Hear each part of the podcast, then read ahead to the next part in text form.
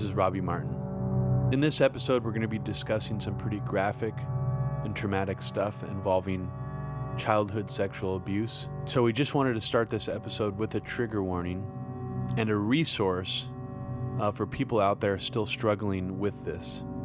The National Sexual Assault Hotline is available 24 hours a day. That phone number is 1 800 656 4673. And just so you're aware, our discussion around these issues does not start until 33 minutes into the podcast. Welcome to Media Roots Radio. This is Abby Martin. And this is Robbie Martin. Welcome, everybody. Welcome, everyone. I hope everyone was able to go out to a solidarity demonstration for standing against the Venezuela coup, sanctions, and impending war in Latin America from the Trump regime. Um, there was a beautiful action that happened in D.C.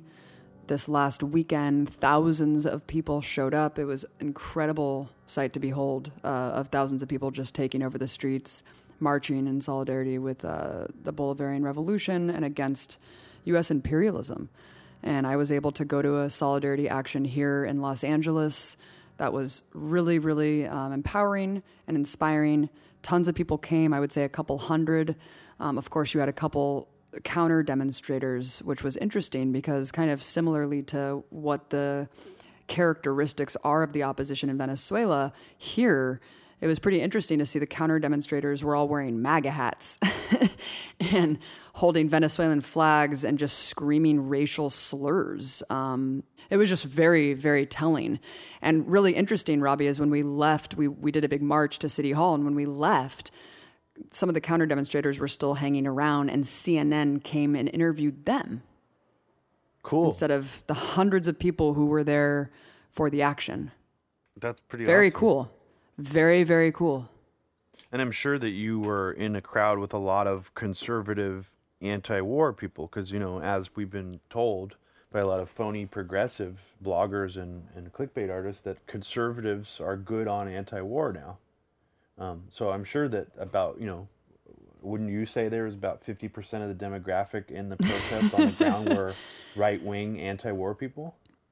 Unfortunately, not because the anti-war current of libertarian slash right wingers um, stops when it comes to solidarity with socialist countries. So unfortunately, that ends, I think, with Syria. Yeah, so you didn't actually see many, actually none, that I knew Ah, of. okay. Uh, it was pretty unfortunate.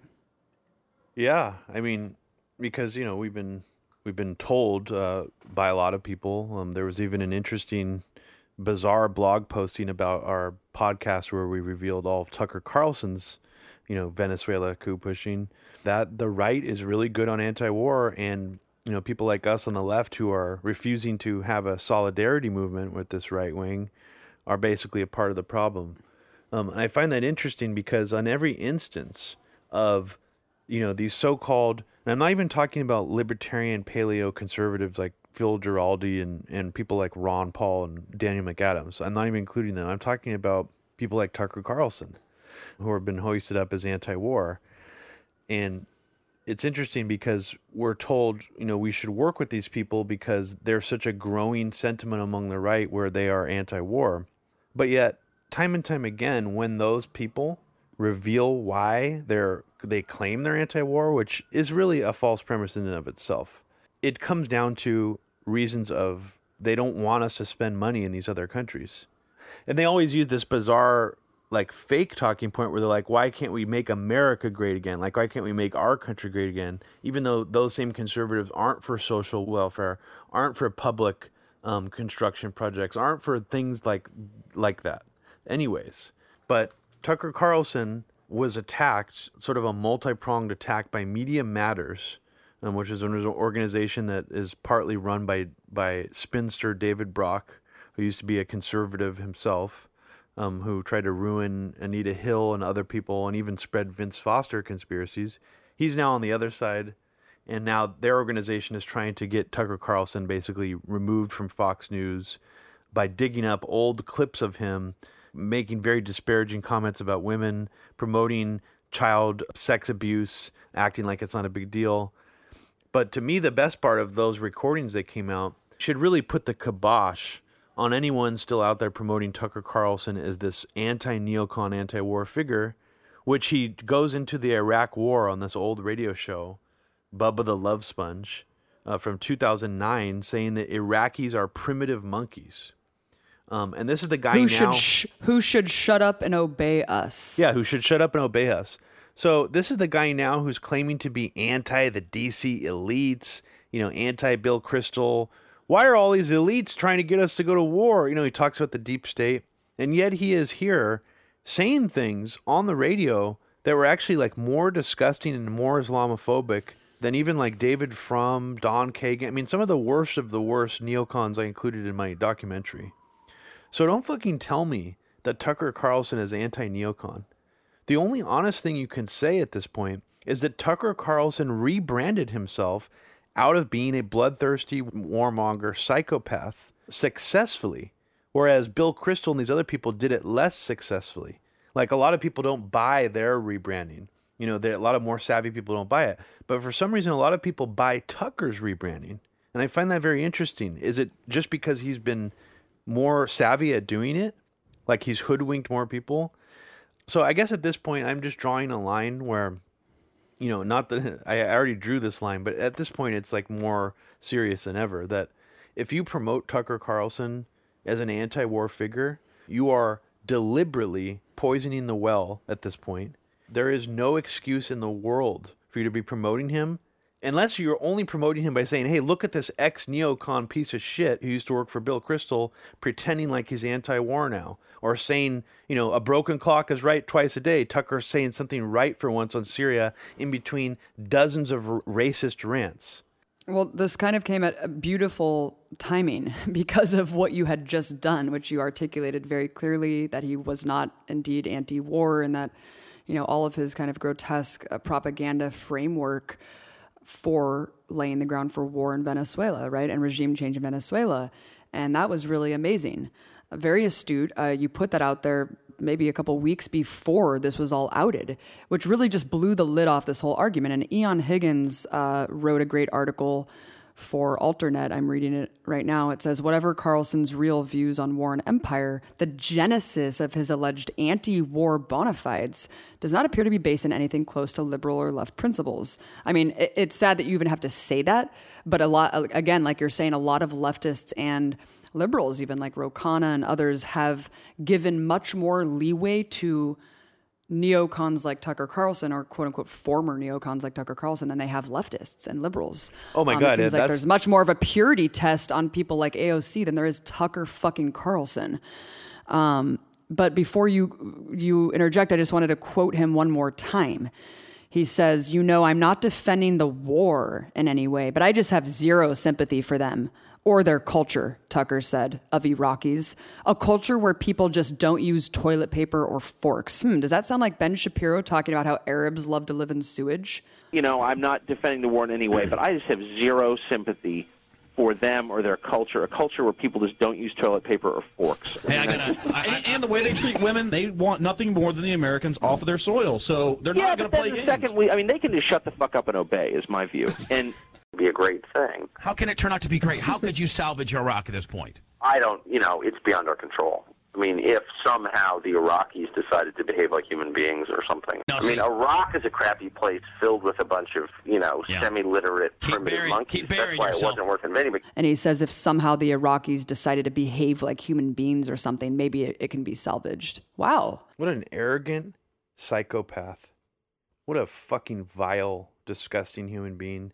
And you know what? It's even more disgusting and vile to me because now he's pretending to be against this stuff. Now he's pretending to be sort of morally correct on these issues, which I'm sorry, but for someone who tries to pose as like something that they're not, and they echo the sentiments that I hold in my heart for clicks, for ratings, for right populism boosts, for whatever he's trying to get out of it, it makes me more upset and more angry towards that, whatever that person's doing, because they are posing as something that they're not.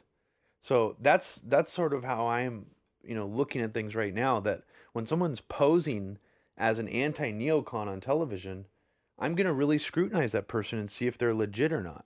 And it's Well, very especially when they've obvious that Tucker is not yeah. legit. Well, especially when they've been fostering Islamophobia that is facilitating hate crimes and ter- and like attacks and massacres. I mean, he, you know, especially calling Iraqis primitive monkeys. I mean, there is no separation between his, you know, anti-neocon, alleged anti-neocon views and like his rampant Islamophobia. I mean, it does not come from some good place. So again, it's rebranding for the sake of rebranding, just like Bill Kristol rebranding himself does not mean that he all of a sudden is not racist or Islamophobic. Um, so we just can't forget what these people have done to sow the seeds for things like the Christchurch massacre that just happened in New Zealand. No, I mean, and this is exactly this is why I think I wanted to start the podcast with this this way because if you have aided or helped in any way demonize Muslims and used your platform to demonize Islam, Muslims, Arabs in general, you are an enemy of what Abby and I are trying to do with the mm-hmm. Empire Files, with Media Roots, everything we try to do, every bone in our body. There is no wiggle room about this. There is no building a consensus with people on the right who are anti war, who are also Islamophobic. The two are fucking incompatible. The two are incompatible. You cannot be anti war for moral reasons and also be Islamophobic and hate Muslims. So let's just Robbie, get that Dave out of the Rubin's- fucking way. Dave Rubin says Islamophobia isn't a thing. These people are disgusting monsters. All of them. Sam Harris, Jack Posobiec, Mike Cernovich, every one of these people. And I'm not I'm not making excuses or not including people like Obama and Hillary and all these people taking this moral stand now and acting like they're so upset at this shooting when they were they had a role in murdering hundreds and thousands of Muslims. These these people are disgusting. They are complicit in a post 9/11 manufactured campaign to dehumanize billions of people across the world for geopolitical ends. And I there is no excuse making for it. And I'm actually I'm really happy someone like Judge Jeanine actually got kicked off of Fox News for making it going on a bigoted rant against Ilhan Omar about her That's hijab shocking. She and got being kicked sexually molested. off. So far she's gone Wow. and I, it's very surprising actually. Um, but she is a disgusting neocon monster, and I'm glad she's gone. And not to say that she's the only one at Fox News who is. All of those people should not have a platform. Of course, Fox News is. I mean, it's so beyond even a propaganda network. It's, it is like responsible in part for any sort of crimes against Muslims at this point. I mean, the- Absolutely. I mean, yeah, the- you can. That is one thing exclusive to Fox News, and and it's. I'm not saying other networks haven't pushed Islamophobia, but that's Fox News' bread and fucking butter.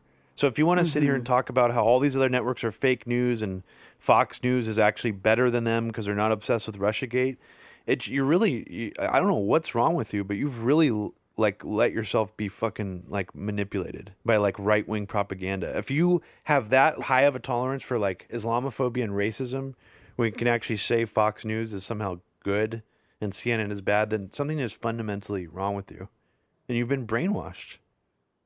I mean, Trump. Just one more thing about Judge Jeanine is Trump actually went on Twitter and whined for hours, multiple tweets with his along with his whole family about we need to bring Judge Jeanine back. Ah. What? Yeah. Holy shit. Yeah. Yeah. Oh, and Tucker. Wow. He's mad that Tu- they're trying to ruin Tucker too. So I just, I, I just find it absolutely horrifying and disgusting that there's anyone on the left who would be promoting or protecting Tucker Carlson. He's being promoted by the president of the United States. Jack Posobiec was retweeted by the president of the United States yesterday, and you're still trotting him out as an anti-establishment figure. We Are Change still promotes him and Cernovich. It's like, you guys disgust me. Why are you doing this? You're fucked. well, yeah. I mean, the, the the line was drawn in the sand quite a while ago, and those figures that were calling for this kind of faux alliance with the right wing because of their quote unquote anti-interventionism. And I mean, it, it, it's been. I don't even know what I'm trying to say, but it's like it's just so crystallized now mm-hmm. that that is not real. And that these people have fostered the exact same sentiments that are maintaining the U.S. empire and maintaining this, this violence against Muslims. And I, I find that repulsive. They're infiltrators, just like Alex Jones in the past. These people are infiltrators, and they need to be called out. and they should not be promoted by people who hold progressive or left values who are anti-war. They really should not be. And you should really be careful who you promote out there. So I had just interviewed Roxanne Dunbar Ortiz. She's a famous indigenous historian who talks about the Second Amendment and white supremacy kind of rooted in settler colonial states. This is Australia, this is New Zealand, this is every kind of colonizing force that is rooted on white supremacy. And so it was just really interesting because in that interview with her, I was asking about um, about why don't we see mass shootings like in New Zealand and Australia? And she was like, "Well, we have in Australia. They immediately banned guns." And she's like, "And the thing is, I mean, these are really kind of small enclaves of what America is in this expansive sense, and New Zealand certainly is rooted in the same kind of settler colonial mentality, the expulsion of uh, Aboriginals, Indigenous people, the taking of their land, and so it was really." Shocking but not shocking to see this this massacre happen in Christchurch, New Zealand, where 50 people were mercilessly gunned down in what looked like a fucking Wolfenstein 3D like video game. Um, I mean, it was just absolutely horrifying. This guy put like a, a helmet cam on. Please don't watch it. It's it's awful. Um, I happened to come across the video mistakenly. I wasn't even trying to look for it. I was just looking at things on Twitter and I just saw it, and it was really, really, really awful. Um, 50 people were gunned down in two mosques in Christchurch. The guy is a 28 year old Australian man. Um, he is a right wing extremist. He has this huge manifesto online. It goes into a whole bunch of crazy shit. And the thing is, um, it's exactly as Roxanne Dunbar Ortiz says. I mean, this is this is something that's rooted in um, settler colonialism, white supremacy, but it's beyond that. It's kind of the rebranding of fascism because it's so new, but it's also old. Um, and so that's why it's so fascinating to see this guy kind of come to life like a 4chan um, one of these trolly like Reddit guys coming to life as a white supremacist mass shooter committing a massacre against Muslims when for the last 2 years when Trump won we've been hearing from this exact same community of people. They're just trolling. They're not Nazis. How dare you call them that um, you're just making them become even more isolated, becoming more extreme because you keep calling them names. The white power symbol is really a troll to just fuck with people. Um, none of this is true. And so it's kind of this perfect coalescence or convergence of ideas where this guy is like the embodiment of all of these different kind of subcultures where he himself starts the massacre by saying subscribe to PewDiePie you know, is is basically on Reddit or or 8chan or 4chan, one of these forums saying, I'm going to do this on Facebook Live. It's time that one of us actually do this and take action. Watch me here. Um, and then, of course, you know, flashing the white power symbol, the a- the OK sign, uh, the second that he's apprehended. I think what people are missing largely is that both like both things are true. These people mm-hmm. are trolls, and they're also potentially violent, crazy people who are some of them are very savvy people they use you know i'm not saying it's requires savviness or intelligence to use like um, ironic humor or memes or something but they're not you know they're so this guy even saying you know subscribe to pewdiepie i mean and and and it, that's almost uh, an extension to me of the white power you know okay sign hand symbol. It's almost like he's trolling when he's saying that but he's also but he's also saying that before committing a real massacre. He right. apparently he was playing a song on the way to the mosque that was like something very popular in 4chan. It's like some meme. And so and people watching on Facebook Live were like, "Holy shit, he's playing the something song. Oh my god." Like they were like all excited like he was referencing all these 4chan memes. The PewDiePie thing seems like the most overt one. And yeah, PewDiePie like is one of the most popular YouTube channels who has like gotten in hot water for being like you know, there's a lot of fans of the. He said the N word several yeah, he times. said the N word. Like I mean, he's yeah. just like a. He seems just like a casually racist guy. He subscribes. He like follows Jordan Peterson and stuff on Twitter. I don't really know much about him. I just know that for some reason, the right has hoisted him up as like now he's like an important free speech figure or something because the Right. left is trying to take him down. I don't even give a fuck. He's like a Twitch streamer. He's like a fucking like all like totally like fake YouTube celebrity that no I mean like Logan Paul or whatever. to me, the thing that actually convinced me that this murder, and I hate to say it like this, was on some level a troll at the same time, was he said in his manifesto that Candace Owens radicalized him, which is Wow. just simply not a believable statement. And I'm not saying that Candace Owens isn't a racist monster. She is. But it just seems on its face not believable. Like it's almost like he's trying to get the media to interpret the manifesto literally and to like inflate what he did into uh, into some mythical level. I'm not really sure what the purpose But was. that's but but that's what like Paul Joseph Watson is saying. He's like, oh, playing right into it. Like the media is playing right into it. It's like, well, why? Well, he committed a massacre and killed 50 Muslims that he called invaders. He did call Donald Trump his spiritual leader. Yeah. Um, and this was something that, you know, in his manifesto, he said that Donald Trump was a symbol of renewed white identity and common purpose. I mean, so even I'm though sure he was real, clearly yeah. like trolling, it's like we shouldn't we shouldn't think like, oh, like them, you know, the media reporting on things that said that he was radicalized or inspired by like is playing into his intention because this happened. Like this, we need to hold violence accountable.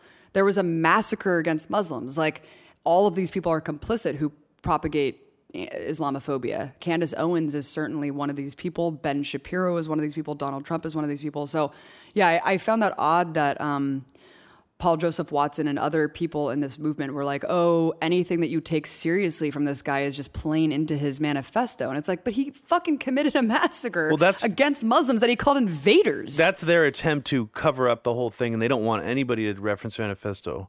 What I'm trying to say is that there were things in the manifesto that if you read the whole thing, there it was it was there were parts of it that were trolling and there were parts of it that weren't. And I think that it's very difficult to tell. And and it doesn't matter because as you said, he did murder a bunch of people. So ultimately, the manifesto is not as important as the murder, but like mm-hmm. I I think that he was trying to get the media to run rampant with certain on uh, certain down certain avenues with things that he said in that like just let's just hone in on subscribe to Pew Pew D. Like why did he say that? Like does he really follow him as as like a, a figure that he looks up to or is he trying to start a controversy? I think that specifically was he knows that there's already like, you know, people trying to protect Pew Pew D and it's become like a culture war issue. And but didn't he just? Don't you think he was just trying to get cred from his little minions on 4chan and stuff? And No, be I like, think it- yeah, dude. No, I because I I think that mo- I mean mo- I, even the people on 4chan were like laughing about that part. Like they like if you read, there's a there's a whole nother layer to it. But I don't think that I mean ultimately it's not taking away from the realness of it. That's what I was trying to say at the beginning. It's both a troll and deadly serious at the same time. There it, doesn't matter.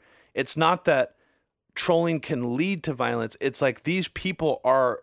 It's we're living in a new era. This is like people are killing people and being ironic while they're doing it.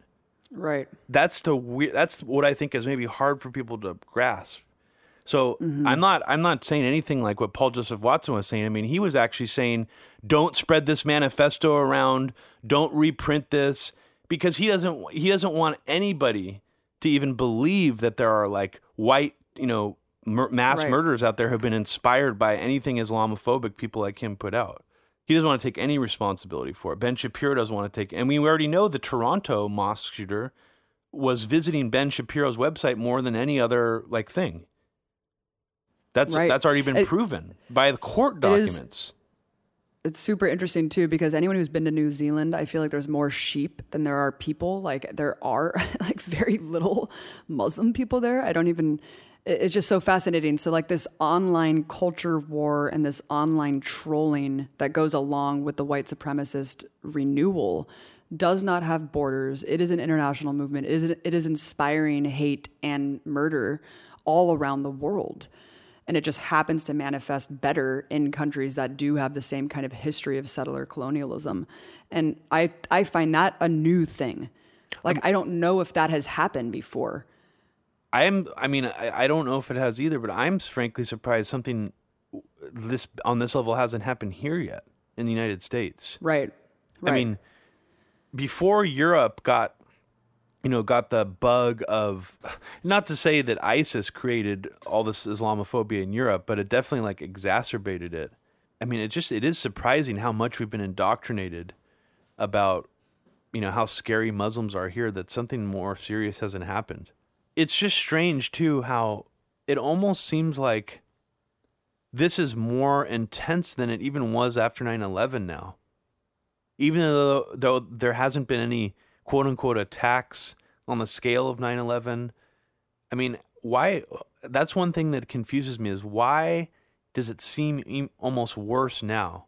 Is it because the right part of me thinks that it's almost because the establishment right has sort of moved away from Islamophobia and that it's given room to like the Breitbart, you know, these quote unquote fake anti establishment right, like the Breitbart type thing, to really seize on this fear of Islam and Muslims and to really run with it. And it's, and they've sort of taken the ball and made it much bigger than it would be if it just sort of went on its natural course. But maybe I'm wrong. I mean, I, I mean, I really think it's Trump.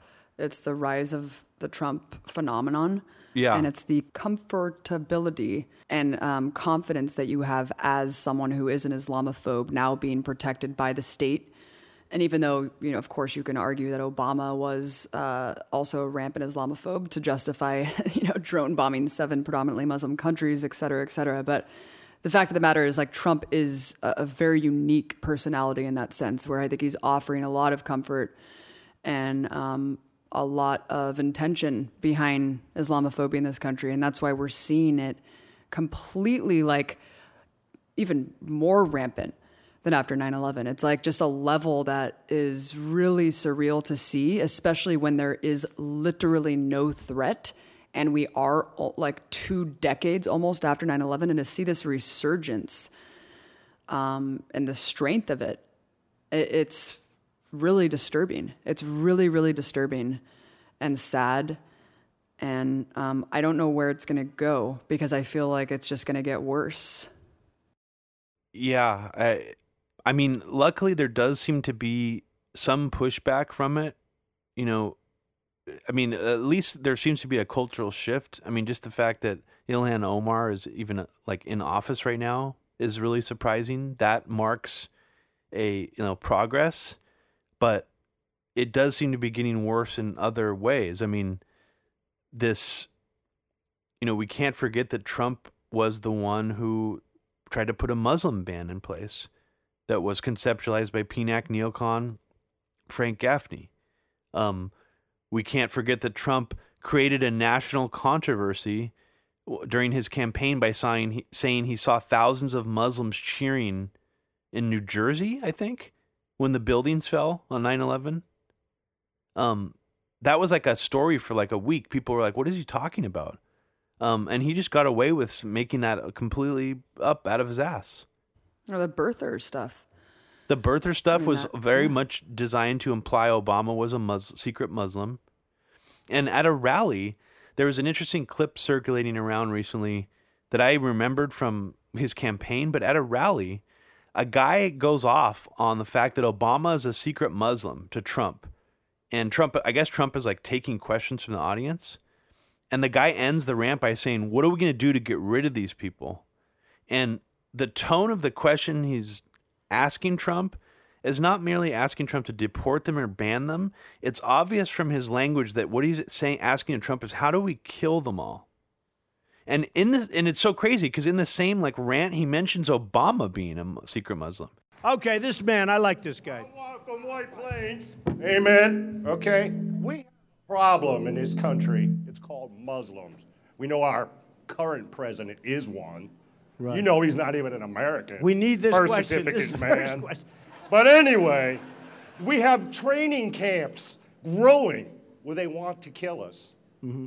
That's my question. When can we get rid of them? We're going to be looking at a lot of different things. And, you know, a lot of people are saying that, and a lot of people are saying that bad things are happening out there. We're going to be looking at that and plenty of other things. Like that was his response to this guy going on like a bloodthirsty rant insinuating that all Muslims should be murdered in this country. We just have to shut it down until we figure out what the hell is going on.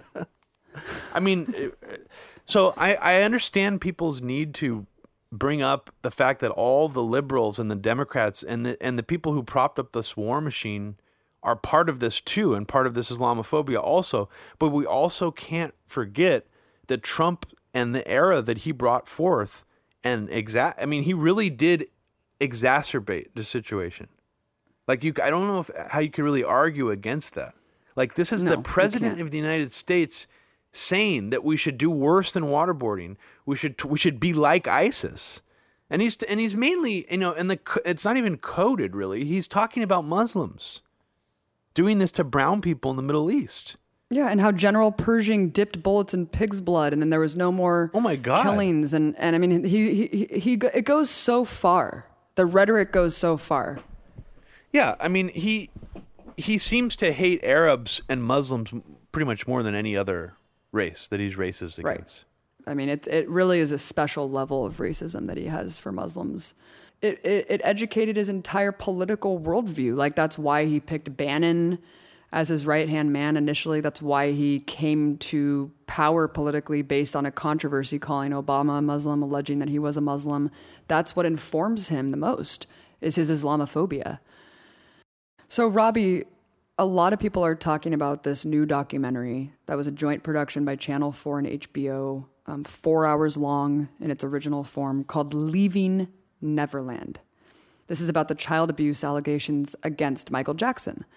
Um, and before we get into the documentary, the nuts and bolts, and, you know, because it really is a rabbit hole, and I have not gone down a rabbit hole like this since 9 11, I think. But I just wanted to talk to you about what your perception of Michael Jackson was before you saw this documentary.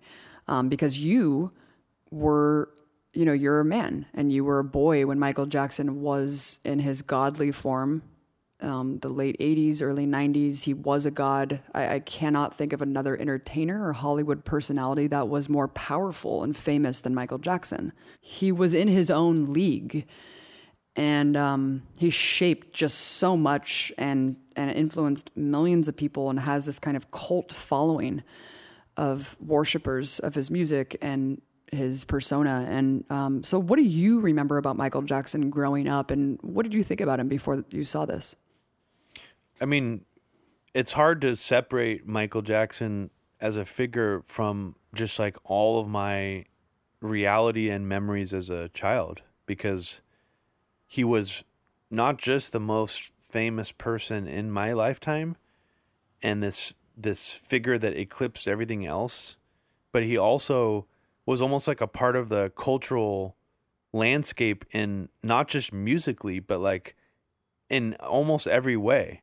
I mean, Disneyland had Captain EO, and I remember that being like a huge deal. The marketing that went behind that, the the line, how long I had to wait to see it when I was a kid. I don't remember when it first opened, but I remember seeing it not long after it opened at Disneyland, and it was a really big deal um, when it came out. It was like because you could only see it at Disneyland. There was really nothing else like that where they where someone spent that much money. Apparently, it was the most money um, for the for the running time ever spent on any film ever uh, for the time. I, I just remember being yeah, just really impacted by him. I remember staying up late at night with uh you know with my best friend Tony uh, when I was a kid playing Moonwalker, the Genesis game. You know where Michael Jackson throws magic. He kills enemies by making them dance with him. He saves children from cages. It, it was a really fun game. I remember even uh, Sega Genesis became packaged with it when you would buy it at the store. It was like a bundled together Michael Jackson Moonwalker with the Sega system. So I mean, it was like ingrained in my childhood memories, and I remember even when the f- I don't remember if I was aware of the first tr- civil trial happening, but I remember by the time the second one came around, I remember watching that Martin Bashir documentary, being very disturbed, but also still having, I guess what you I would describe now as like a cognitive dissonance about it. Like I wasn't sure if Michael Jackson had abused the boys. I wasn't sure if Michael Jackson was just, you know, maybe this mentally ill, really out of touch guy who didn't understand why this looked so bad, who was actually just innocent. Uh, or if he was a pedophile. I think I probably lean more towards the former at the time. Like that's how accepting I guess I was of this indoctrination or this narrative that we basically essentially were fed. Um, and I remember when he died feeling very very sad. Um, it was like the day before my honeymoon. Um, and we listened to Michael Jackson like in Hawaii on our honeymoon the whole time. And I remember like feeling really emotional about it and just how, you know, what happened to him. Like, why was he so depressed? Why did he get so hooked on drugs? Like, you know, just the tragedy of, of this star who was so powerful, who had fallen so far. Um, and, and, and I remember thinking, you know, he did seem like this kind soul who was something was wrong, wrong with him. He had a really bad upbringing. His father abused him. So I remember like not really ever believing he was a mo- like a monster or a predator. And it wasn't until I saw the Louis Theroux documentary, um, and I was just randomly watching all of Louis Theroux's documentaries and came across his Michael Jackson one. And wasn't until that one that I actually believed that Michael Jackson's sexual preference was for young boys.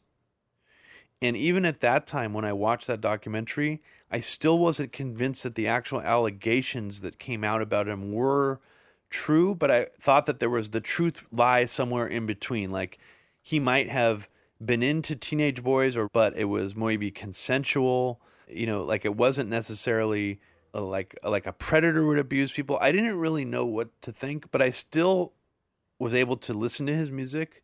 I still was able to feel sad about um, what happened to him, you know, the way his life ended so tragically. And I never really thought too much about these potential victims of his. So I, I guess I'm almost, I feel really sad about that in a way that I bought into even after I saw this Louis Theroux documentary. It was convinced that he tried to get like a 13 year old boy to masturbate on the phone with him. I was still convinced that you know he probably wasn't as big of a monster as the other narrative was saying he was. So I don't know. I mean, so watching Leaving Neverland. I mean, do you want me to describe my experience watching Well, Leaving Neverland, or do you, you want to forgot go yours? you forgot a really important part, Robbie, is that you did a mashup of Michael Jackson's songs with Sonic the Hedgehog. Even Oh yeah, I mean, I was still, and this was actually right before he died. I was working on, yeah, doing mashups of. Um, he was supposed to make the music for Sonic the Hedgehog three for the Sega Genesis, and the project ended up falling through. But one of his songwriters at the time had already given permission to the Japanese team working on Sonic 3 to use some of those unused compositions. Now, what's bizarre is Michael Jackson, you know, I think he was kind of a plagiarist. Some of those melodies from those songs actually made it into other Michael Jackson songs, like just randomly, that weren't written by this guy. So that's a weird thing in of itself. But, anyways, Michael Jackson's acapellas from various songs of his with songs from Sonic 3 and they match up perfectly. That's how that's how much of a fan I still was of Michael Jackson like in I don't know, 2010, 2011. and before you get into what you experienced watching Leaving Neverland, I just wanted to my my story is a lot more brief, um, so I'll just get that out of the way. I always knew, of course, about the allegations. Uh, I knew that he had settled out of court. I knew that he was found not guilty at a trial, right? And so I guess I was able to completely shelve my feelings or perhaps question of whether or not there was guilt behind any of that. I was able to separate those and the possibility that he was guilty from my appreciation from his music. But again, I always felt sorry for him too. I looked at him as kind of a mirror. He kind of was a reflection of how fucked up our own society was. Like he seemed like a product of what we forced him to be. Not we, the collective we. Like how awful, you know, American society is and this material obsession and um, cultural depravity and stuff. Like Michael Jackson seemed like this product of everything that was bad and that he was this poor soul who was a victim himself.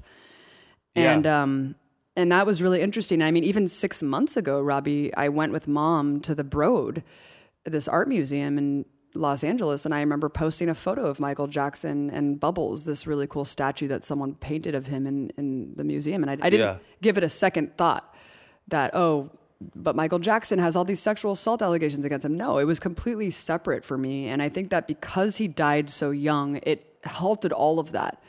And it mm-hmm. made him kind of this living god, and, and people completely pocketed that that aspect of him, and just let's just look at him as a legend, and you're stomping on a dead man's grave if you ever talk about anything other than his musical genius.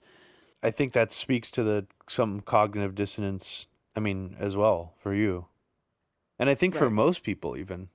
I mean, I think most people, even after that second, you know, the second accusations in the in the actual criminal trial came out, still didn't think of Michael Jackson as a serial pedophile. Eh, Like as the primary thing you think about him, or always associated with your thoughts about him or his music. And I'm assuming you didn't either. Is kind of what you're saying. No, no, no, right. So, and maybe you know, maybe there were always some people who thought that. You know, after the Bashir documentary especially came out, which we'll talk about what came out in that. I mean, I I didn't really hear anything about Leaving Neverland. I vaguely heard that there was a documentary coming out about allegations against Michael Jackson. You know, molestation allegations. I randomly caught it on TV. It was already 20 minutes, 30 minutes into part one. oh wow, So I missed some context for it, but the documentary actually did such a good job of slowly building you up to what eventually happens that I got enough of the context about it, about Wade, Wade Robson. Um, but I remember for the first 10 minutes, I was in, I was experiencing some kind of disbelief, like processing confusion and thinking, this is so over the top. Not that I thought that they were lying, but I was just having a hard time understanding what I was seeing. Right. These two men were so casually talking in graphic detail about the way Michael Jackson had sexually abused them that I was just a really jarring experience for me. And I was maybe kind of a little bit joking about it at first, like as a almost like as a coping mechanism with Lori. And then like five minutes after kind of joking and la- like laughing or sort of trying to process what I was seeing, it was like dead silence. Like I was completely immersed in the, their story they were telling within maybe 20 minutes of watching it i was like oh my god this is all true and it's so much more so much worse than i previously thought it was like a, a paradigm shift almost It really is. That that's a perfect way to explain it. And the I mean the consequences and the implications of their testimony because this goes so far beyond Michael Jackson, which we'll talk about, but I think that's why it was such a paradigm shift to me too because you realize what we were all groomed f- for accepting something that was so obvious and also like the fact that we don't talk about these things and because of toxic masculinity like kind of defining the patriarchy we don't give men the room to explore abuse as much and there is this kind of deep level of shame um, that hangs around men that I think is really unfortunate because that needs to be part of the conversation is is how rampant this is. Well, I was just going to say, just to comment on what you just said, you also have to imagine back in the 80s and especially early 90s, coming out as a man saying you were sexually abused by an older man is basically there is a sort of a sexual confusion there, especially if part of you enjoyed it when you were a child Right. and you're still processing that. A lot of people will think, does that make me gay? right. Does that mean I'm sexually confused? Does that mean I've been lying to my wife about my sexual orientation? There's a lot of shit that comes up, so it's like much more difficult to, you know, it, for, for that reason. And then also, you know, it's it's uncomfortable to talk about this, but for young girls being sexually abused, it's commonly more painful. Uh, young girls being abused by you know adults don't usually receive a pleasurable sexual response as easily as young boys do. So it's often more confusing for young boys to go through that process. That That's really interesting. it's more common for a young boy to have a pleasurable sexual response to getting, you know, their penis touch, for example, mm-hmm, by like an mm-hmm. adult. And I think that that adds to the confusion. And what really struck me, I mean, what the part that really blew me away the most about this documentary is not just the fact that Wade Robson and the other victim, James Safechuck, said that what happened to them didn't feel like abuse at the time and that it wasn't abrasive, it wasn't forceful. You know, that was surprising enough to hear such candid admissions about the way they felt about that. But the way that they detailed feeling like they were in love with Michael Jackson and that someday they were going to be together with him and that they felt like Michael Jackson loved them back. Up until their adulthood, they still felt these feelings. And they still are grappling with the fact that they do love him still and that they actually feel like they're doing something wrong now by talking about it. They still Guilt. grapple with that contradiction. Yeah, James Safechuck, the the older victim, says that he he felt a pang of guilt when the movie came out, thinking that he had tarnished or just wronged Michael. I mean, it's it's Yeah. absolutely fascinating. I mean, it is a part of sexual abuse that we do not that society I don't think really understands and should be really educated about. You know, to understand why people suppress these things for so long. And I like that Wade Robson said very early on, even before this movie came out, when he first went to I think it was on the Today show with Matt Lauer, who is also a sexual predator, by the way, who's been outed. he said this is not a case of repressed memory. Right. This is something much more complicated than that. I've always remembered what Michael Right. did to me. right. It's just only recently have I been able to come to terms with that it was very wrong. Like he didn't even realize that it negatively impacted him until his early 30s or something. You know, that's well, let me get this out of the way before before we get more into this. Let me just Yeah, there's so much ground what the documentary is. I mean, the documentary is absolutely imperative. It is a must-watch documentary for every single person, not because it blows the lid off the Michael Jackson case finally, but because it gives you such an important insight on grooming, on pedophilia, on child molestation, and how these things work and and how they affect society and how they destroy families and lives and I mean it revolves around the grueling heartfelt testimony of two men Wade Robson as my brother's talking about who's 36 years old and James Safechuck who's 41 and their extended families so their immediate and extended families. Um, you know you mentioned that they they kind of had casual reliving of, of these experiences. I got that from Wade, who seemed to retell things in a more clinical sense because I think he's slightly more detached. Yeah. James, I didn't get that from. I felt like he was suffering the entire time he was speaking. His facial expressions, his body language. I mean, it was it was so intense to watch him because you know that everything he says is fucking true. Like I, you can't act like that. You cannot fucking act like that. And and really quickly, the boys met Michael Jackson when they were very young, mid '80s. Robson was a won a dance competition and went on to have this very high profile career as this choreographer and Jackson preyed on him when he won this dance competition as a Michael Jackson impersonator in Australia in Australia and and Safechuck on the other hand was cast in a Pepsi commercial opposite Jackson and Jackson befriended them both, soon started inviting them over for sleepovers. And, you know, the sexual abuse started when Robson was just seven years old, lasted until he was 14, and Safechuck was 10. So just to give just to give people who haven't watched the documentary yet, just like what exactly we're talking about here. Yeah, and I mean, I feel like it's important to lay a little bit of like the chronology of how, just in Wade Robson's example, because I, I they didn't give as much of a specific timeline about when James Safechuck was starting to be abused as they did for Wade. Right. So one of the most fascinating parts that came out of this documentary, as well as, you know, and I think in a way, Michael Jackson being, you know, the case against Michael Jackson as being a serial pedophile is ranked maybe number three or four on the most interesting revelations to come out of this documentary, just on its face. But to me, there's more interesting things like the specific way in which Jackson groomed and sort of manipulated entire families in order to get them to let their children sleep with him and stay with him by the child's self.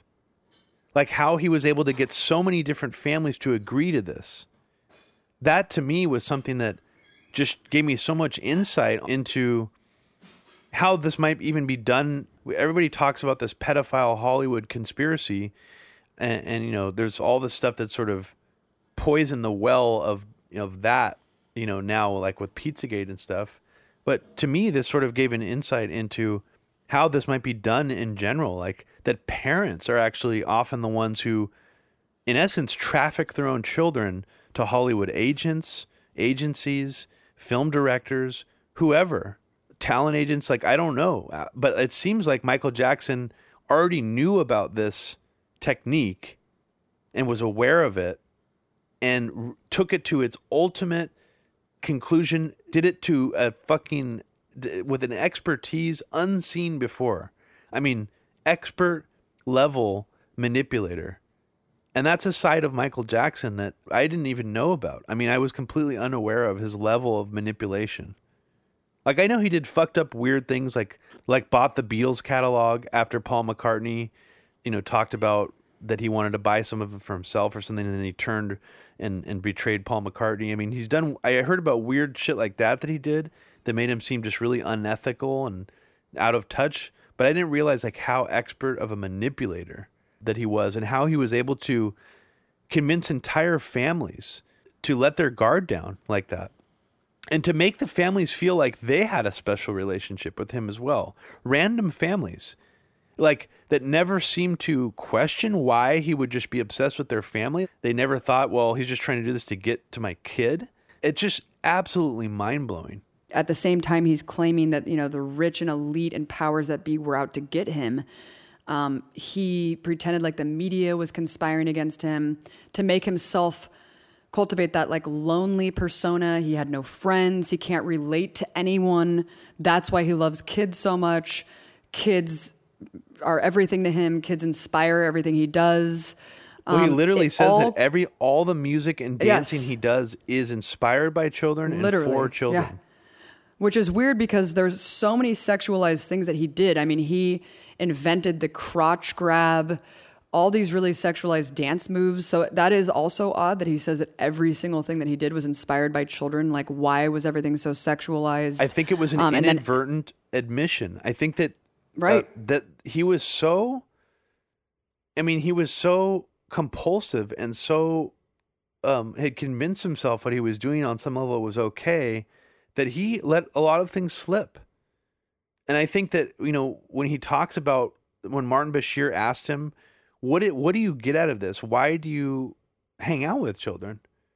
And he says that it's in the ch- in children he sees the face of God. What? But Michael, you know, you're a 44-year-old man now. What, what do you get out of this? What do you get out of this? What- Uh, He's four. Yeah, I'm four. Uh, I love. Um, I feel. See, I think what they get from me, I get from them. I told. I've said it many times. My greatest inspiration comes from kids. Every song I write, every dance I do, all the poetry I write, is all inspired from that level of innocence, that consciousness of purity. And children have that. I see God in the face of children. And um, man, uh, I just love being around that, that all the time. and he sees their es- their innocence, their life force, and it's Yeah. almost like something like like uh, a, a cla- in classic literature, like a vampire, an energy vampire. or. Exactly, exactly. That's what I was just going to say. He vampiristically is draining the children, And he's actually admitting to energy. it. Like he's he admits to everything. Like literally every single interview that I've watched with him since watching this, he admits basically everything except molesting kids. Like nothing he says makes sense. He contradicts himself in every single interview, and he seems completely insane. But not just some wacko jacko guy. Like this is someone who knew exactly what he was doing, but actually thought it was okay to the extent that he's almost admitting it yeah. You know, people have asked why did the director leave in these horrifying graphic details of the sexual abuse? Um, that's what I've heard a lot of critics say. You know, these kids seem like they're lying. I've never heard abuse victims talk about abuse in such a sexual way. That um, that doesn't hold up. But the director specifically said he wanted to show you to leave no ambiguity whatsoever that this is not just roughhousing or flirtation or just messing around. It was actual sex that you would have with an adult with a seven year old child every single night. That he took these kids on tour with him and convinced their parents to let them s- sleep with them for years alone behind closed doors. And again, he painted himself, you know, as loving kids. Children were everything, but when you really go down to what he did, it was always kind of went down to one kid, one small boy that were essentially his boyfriends that he was parading around in front of everyone's faces for years and years. Yeah, and he, I think even if you really pay specific attention to what kind of sex acts are described by both of these victims, it was very strategic and very savvy on a certain level as to hide evidence. Think about specifically what he did not do. He would finish himself off, they would say. Mm-hmm. So he did never try to like anally penetrate them except for Wade, like towards the very end of their relationship when he was 14. And then in that case, he actually got so paranoid, he made Wade destroy his underwear. He actually uh, sent a car for him, brought Wade to the studio, and, and, and Michael Jackson interrupted his studio time to come out and tell Wade, I need you to go find your underpants and like destroy them. He was strategic enough to do things that more or less would be plausible deniability. That's another thing I think that if you really look at what he did, like he was very strategic about all this. And he was also very strategic about the way that he would groom the children, basically make the kids feel like they were in love with him before he would actually move on to the sexual abuse. So that to him and to the child, it would in in that context of staying with the most famous childlike, you know, person in the world, I'm in love with this person and he's making me feel good. And and also Michael Jackson telling them, according to them, that God wants us to be together. This is how God wants us to show each other our love. Society doesn't understand our relationship. We were brought together by God. This is something that, you know, people are too ignorant to understand. And you hear him express this in several interviews where he says, You're ignorant. Yeah. If you don't understand why I like to sleep in bed with the little boys behind locked doors, you're just ignorant.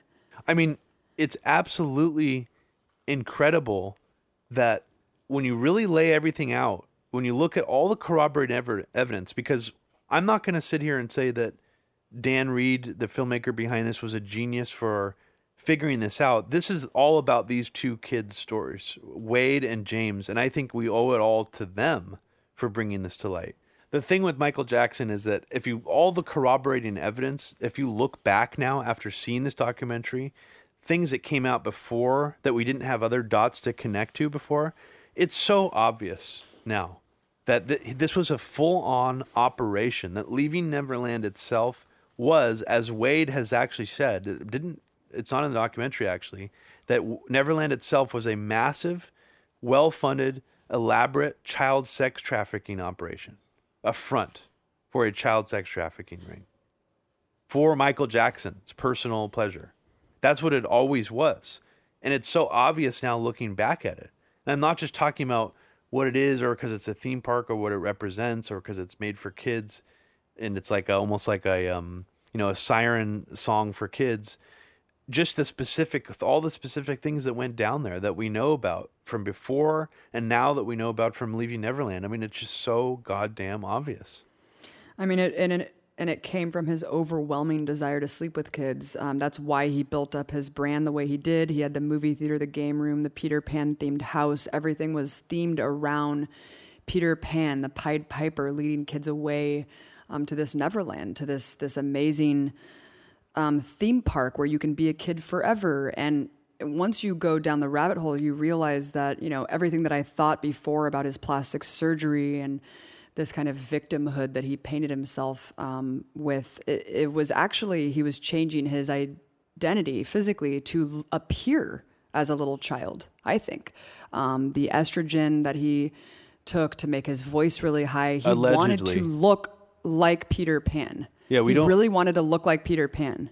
Well, do you know about the like some interesting debate about that whole estrogen chemical castration thing? That was one of the things that came out really early on about him when there was allegations that he was gay. That he's not gay, that he just that his dad made him get chemically castrated to keep his voice eternally high. So it was almost like one of the early iterations of like he's a victim. He's not like this is actually like he's been victimized. This is why his voice is so high. This is why he seems so effeminate. It's almost like you have to wonder was he cultivating that? Because there's evidence, I mean there's been evidence out that he was engaging in sexual acts with children as early as 1979. You know, there there's a history here that goes back very far. So you have to wonder how much of that whole image about him being this innocent childlike person even down to the way he made himself look was designed to feed into his main hobby which was pedophilia because his main thing i don't think was music i think it was No. having sexual relationships with children and that's And- part of why his Mhm. music suffered so much because like he maybe at some point was more into music than doing this but then it tipped over in the other direction and it became all about that all about having sex with children and, And- sleeping and- with children two comments on that. One is that um, after the first allegations went to trial, right um, during this highly publicized trial where he he uh, inevitably was found not guilty, and that's not because there wasn't evidence, which we can talk about. But um, after that, if it was about him being an entertainer that was just opening his bed for children and this loving kind of asexual Peter Pan like figure, at that point, his PR agency, his manager should have said, Michael, look, I get that you love kids, but you're going to be fucking framed again, right? If this is really a frame up job about getting money from you, you cannot sleep with boys anymore. Like, period, end of story. Don't do it. It's not worth the risk, right? He did it more after that. That's how overwhelming the desire was, is that it, it actually went far beyond his um, job, his career as an entertainer. That's what he wanted to do more so than that. And I think that's actually why he ended up killing himself with drugs because he was getting less desirable to, desirable to children it wasn't working anymore. The persona of, you know, having all these kids from the 80s and 90s that worshipped him, that wasn't sticking anymore. He already had kind of the, the slew of allegations. And I think that he honestly was facing the fact that he could not carry out the sex ring that he once did. And so, what is life worth living? Robbie, he says many times, he says many times, I just want to read you a couple quotes. He says, If it weren't for children, I would choose death. wow If it weren't for children, I would choose death. And he said, getting old is the ugliest, most disgusting thing in the world. He has he has actually mentioned death multiple times when talking about, you know, when the idea of his love for children comes up. It's interesting. So another time during the Martin Bashir interview, and I think he even says it again in the Ed Bradley interview that followed up after the trial, where he doubles down again about sleeping with kids in the interview. He says, "I would slip my wrists before hurting a child. I would slit my wrist before hurting a child." I don't know any 45 year old men who are not relatives of the children who share their bedroom with other children. Well, what's wrong with sharing your bed? I didn't say I slept in the bed. Even if I did sleep in the bed, it's okay. I am not going to do anything sexual to a child. It's not where my heart is. I would slip my wrist first. I would never do anything like that. That's not Michael Jackson. I'm sorry. That's someone else. That's just such a Yeah, because he doesn't he doesn't think it's hurting them, Robbie. it's just such a drastic and over the top hyperbolic thing to say. And then he'll also say, What's wrong with sleeping in, you know, them sleeping in my bed? If I was Jack the Ripper, then there'd be something wrong with them sleeping in my bed. But I'm not. The most loving thing to do is to share your bed with, with someone. Yes. As we sit here today, do you still think that it's acceptable to share your bed with children? Of course. Of course, why not? If you're going to be a pedophile, if you're going to be Jack the Ripper, if you're going to be a murderer, it's not a good idea. That I'm not. But the fact Right. that he mentions Jack the Ripper is interesting too. It's like, why is he mentioning a serial killer? Why not uh, someone who was like a ch- um, child molester? Is it because to him, what he's doing, he doesn't think it's actually that wrong? And by making the contrast between like someone like a serial murderer, it makes it, it it in his brain it makes it seem like this is not bad and that is. Because if he mentions like another sexual predator, it's almost like too close to what he's doing. I mean, it is what he's doing. Of course. So it's Of an course. interesting distinction that he's making. And you have to wonder, like, why did people even let him talk to the press? His Lisa Lisa Marie Presley thing, that music video, um, where oh he's my god! naked well, with first, her. it. first talk about. Well, first explain the like the sham marriage and the. I mean, the context of the music video.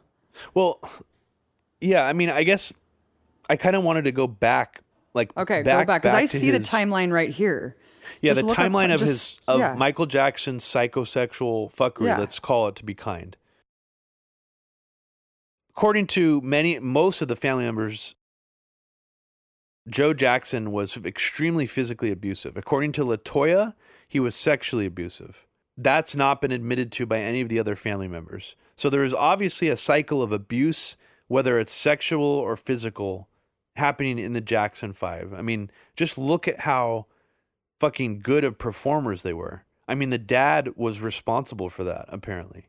Just cracking the whip, literally and figuratively, molding these kids into robots. I mean, that's what the Jackson Five was. During their touring, when the Jackson Five was touring, when Michael Jackson, remember, was the youngest of the family, or the youngest boy in the family, um, it was here that Michael witnessed his older brothers fucking groupies um, when Michael Jackson was like 10 years old, 11 years old. His brothers were kind of predatory also. I mean, not kind of predatory. They were apparently spying on naked women. They would drill peepholes into dressing rooms at clubs and nightclubs that they would perform at just so they could like look at the women changing in the other room. And and Michael would, you know, they would let Michael join in on that as well. And then another weird factoid that I found out is apparently they would Jackson 5 would play in these like raunchy nightclubs sometimes, like to get money on the side when they would already do enough of their like regular gigs. And part of that act and the raunchier clubs they would perform at would be sending like the 11 year old Michael Jackson into the audience to like sneak under women's skirts. And it would be like part of the stage show. And people in the audience would laugh about it or something. That's a, just a weird thing I'd never heard about before. So this is apparently all true. And there's also some weird history with Michael Jackson and other child actors and actresses. There's a in the mid 70s a story came out uh, that 17 year old Michael Jackson um, was in a relationship with 12 year old actress Tatum O'Neal. Jackson has later claimed that she tried to seduce him when she was only 12 years old. It's sort of a weird story to tell to the press that a 12 year old tried to seduce you. Kind of actually goes along the lines of a NAMBLA mentality, you know, that children have their own sexual agency and the child came on to me. But O'Neal is actually the one who claims Jackson tried to have sex with her when she was 12 years old, but she refused. Just another strange relationship in his history. And of course, in the Louis Theroux documentary, Terry George, the Scottish fan who went to see Michael Jackson performing um, in the late 70s, uh, who interviewed him, um, was immediately given Michael Jackson's personal phone number. Uh, I think Terry George was only 13 years old at the time. Terry George and Michael Jackson started a, a, a phone relationship um, in 1979. Michael Jackson, um, at that time, I think Michael Jackson was like 22, tried to get this 13 year old boy, Scottish boy, in Scotland to masturbate with him over the phone. He spoke about masturbation. About him masturbating. Did I masturbate? I never saw it coming. Um, it wasn't something I expected. It just came out of the blue, really. He said, would you believe that I'm doing it now? And let me hear him on the telephone. I could hear it. And what did you think he meant by that? Well, I knew what he meant by that because he was talking about it. He was talking about masturbation. I did feel uncomfortable. I can remember feeling uncomfortable. I felt awkward. What are your thoughts when you put the phone down? I thought that I didn't react as he wanted me to react. And I thought that perhaps he would never call me again or I wouldn't hear from him again. You know, in hindsight, looking back at it now, I know that that type of conversation probably should never have happened, you know, and it probably wasn't natural. Terry George says there were no more sexual conversations. In time, the two lost touch. And Terry George never uh, said anything bad happened to him. Even when Louis Theroux brought it up in the documentary, he seemed like he was upset that He was even being asked about it because he didn't think it was a big deal. He wished the press focused more on the other wonderful conversations he had with Michael, that he misses talking to Michael. So that was interesting because it almost it's a kind of corroborating evidence that Wade and James are telling the truth because again it reflects almost that he almost felt like he was in love with Michael, the loyalty that he still feel, feels towards This is him. really important. This is a very important point. Is that one of the? He's not even an accuser because, no, he, like you said, it he leaked from a defends and actually, friend of his. Right. So he told a friend that Michael Jackson had um, masturbated on the phone to him and wanted him to participate or whatever. What was he, 13 or something when it Yeah. happened? Um, 1979 so- too. Right. And he was very upset when Louis Theroux brought it up. He said, focus on the rest of the conversations that I had with him. And he was, I think he almost agreed to do the documentary with Louis Theroux because he wanted Michael to see that he still wanted him to come back. He was saying, I really wish that if Michael Jackson saw this, he would, you know, I really Yeah. want him to get back in touch with me. I want to pick up where we left off. Let's continue our friendship. Um, that is the mentality, again, like you said, of Wade and James that they were struggling with for so long. It, they didn't see it as abuse. He clearly loved Michael Jackson, and he never accused him of of um, anything bad. You know, and so that George? right there, it's like, yeah, like the, the fact that Terry George didn't actually accuse him of anything, yet he is admitting that this happened, but not claiming that it's abuse, speaks volumes about the allegations. I think. Yeah, and then and then of course Louis Theroux. I think actually one of the smartest questions asked. It's kind of actually early Louis Theroux, so he does ask some kind of over the top questions like about Michael Jackson's nose and shit. Where I'm just like, dude, like you completely blew that. But he asked Terry George if like a 30 or a 20 year old celebrity wanted to masturbate with your child on the phone, would that seem appropriate to you? And he's just like, no, it wouldn't be. He, I mean, he has to admit, you know, acknowledge that. It's just like, would you let your child sleep with a, you know, 30 year old Michael Jackson? No, of course not. But I don't think you did it. It's this weird disconnect. It's like when you ask the question that way, of course it's not appropriate. But yet he's not bothered by it still to this day into his adulthood. It is absolutely fascinating. Well, that's that's the one the one thing that Dan Reed says, the director. Um, he says, you know, the most extraordinary thing in all of this is that no one denies that Jackson took little boys to his bed night after night for many, many years. What did his family and business associates think he was doing with these little boys behind a locked door? Did they actually believe he was a child in the body of a man and therefore somehow needed to sleep with little boys? Yeah. It makes absolutely no sense when you think about it for more than a second. But like you're saying, somehow it that was him. He was like an aberration. He was an alien. It was like, yeah, of course it makes no sense if you apply it in any practical reality to any other person or family structure. But because it was Michael Jackson, because he was this god among men, he somehow convinced everyone that he was this asexual being that really was a child in a man's body. The whole Yet at the same time, he had sexual urges, clearly, that were with young, prepubescent boys. and he's telling almost the whole truth. The the grooming strategy, the image he projected, which is a grooming strategy, dialed in about trying to say how much he loved children, trying to make families seem like there's a reason why he's at, you know inviting them there because he loves children so much. It's already known in society that he loves children.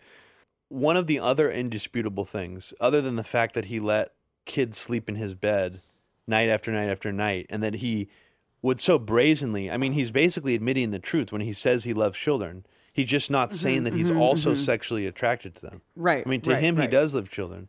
The other Right. indisputable fact, and this is something that Corey Feldman's actually said, and and why he thinks Michael Jackson harmed children, which is interesting.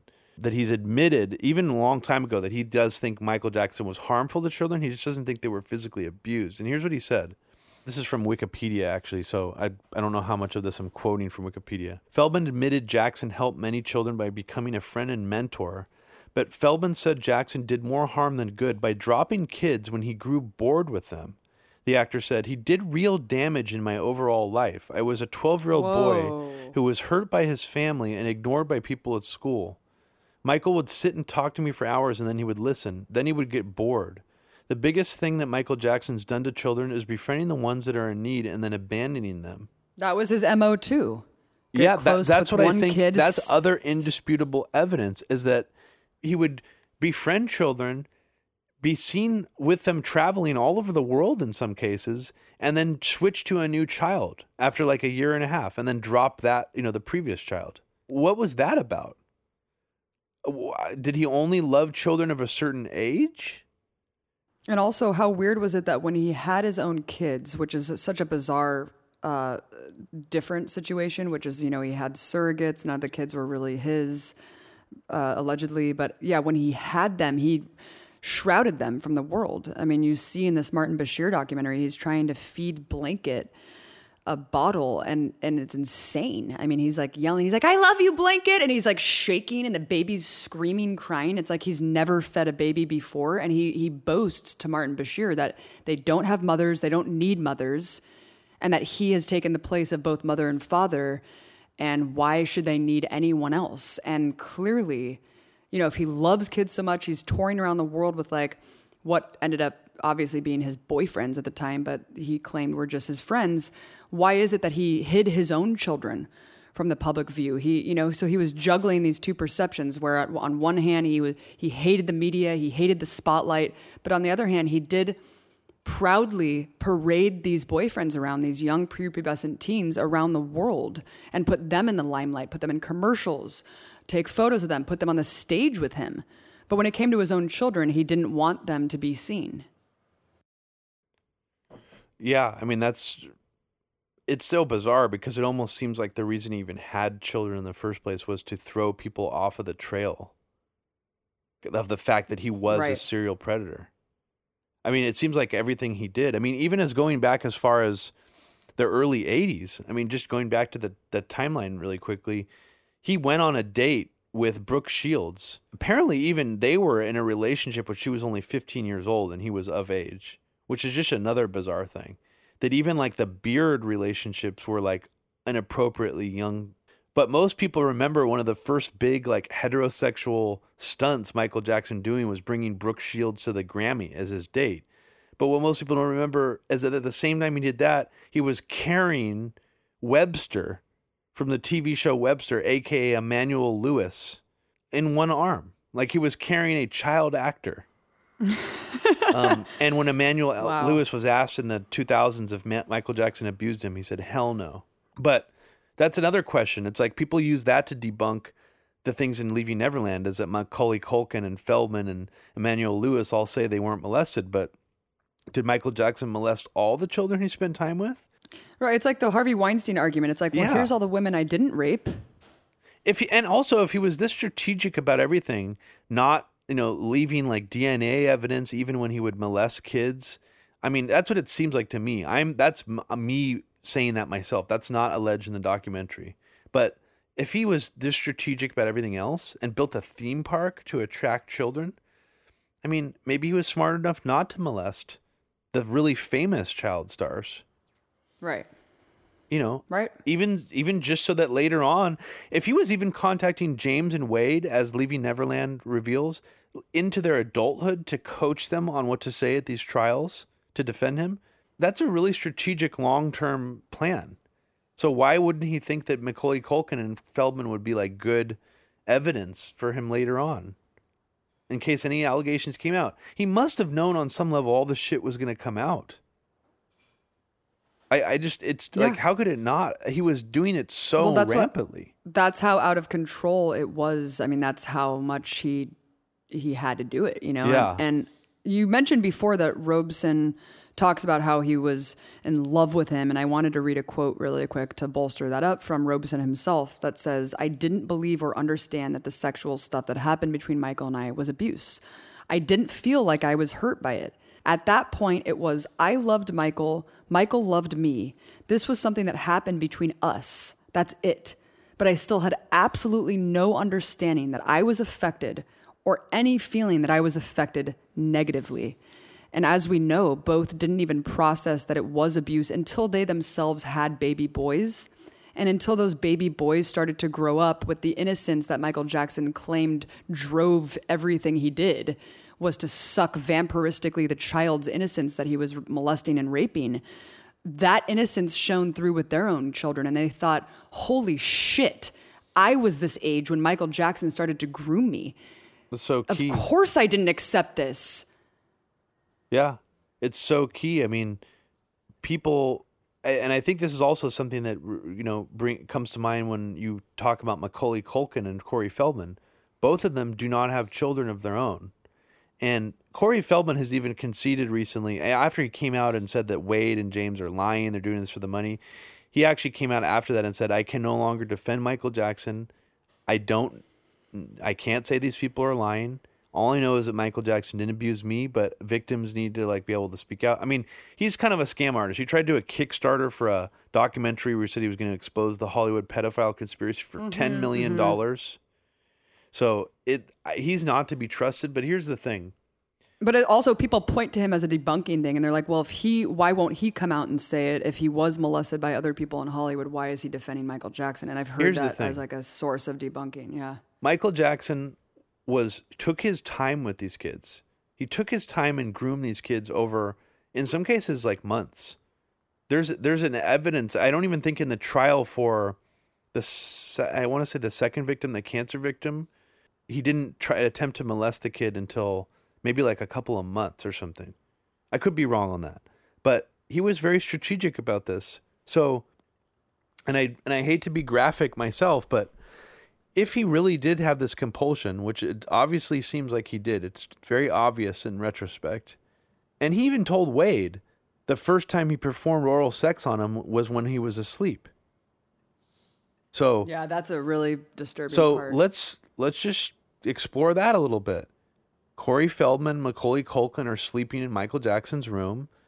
You know, they eat all this candy, drinking all this soda, they pass out.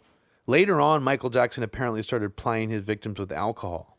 Seems like that's when he was going on the decline. His fame was not as big, his looks were going away. So he maybe needed to do that, but it, originally maybe he just the candy and the ice cream and running around at the theme park was enough to get these kids passed out enough, or even if they don't remember being molested, how do you know you weren't if you were sleeping in his bedroom?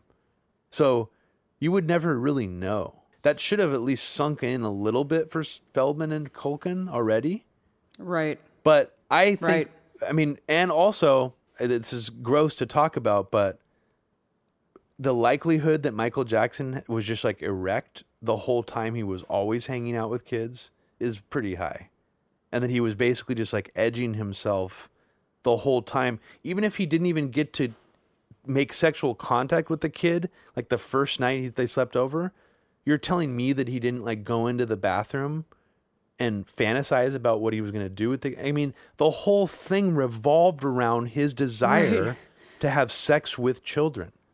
Even Wade says, he says, I have a hard time believing there's not many more victims because I have a hard time believing he kept little boys around him for the sake of anything other than abusing them. Even if he didn't touch them, he was still Right. sexualizing them in his mind. He was Right. still getting turned on by being around them. So Macaulay Culkin, you know, has sworn up and down he wasn't touched. He's even laughed it off on the Larry King show, saying, you know, most people don't realize Michael Jackson's bedroom's like two stories.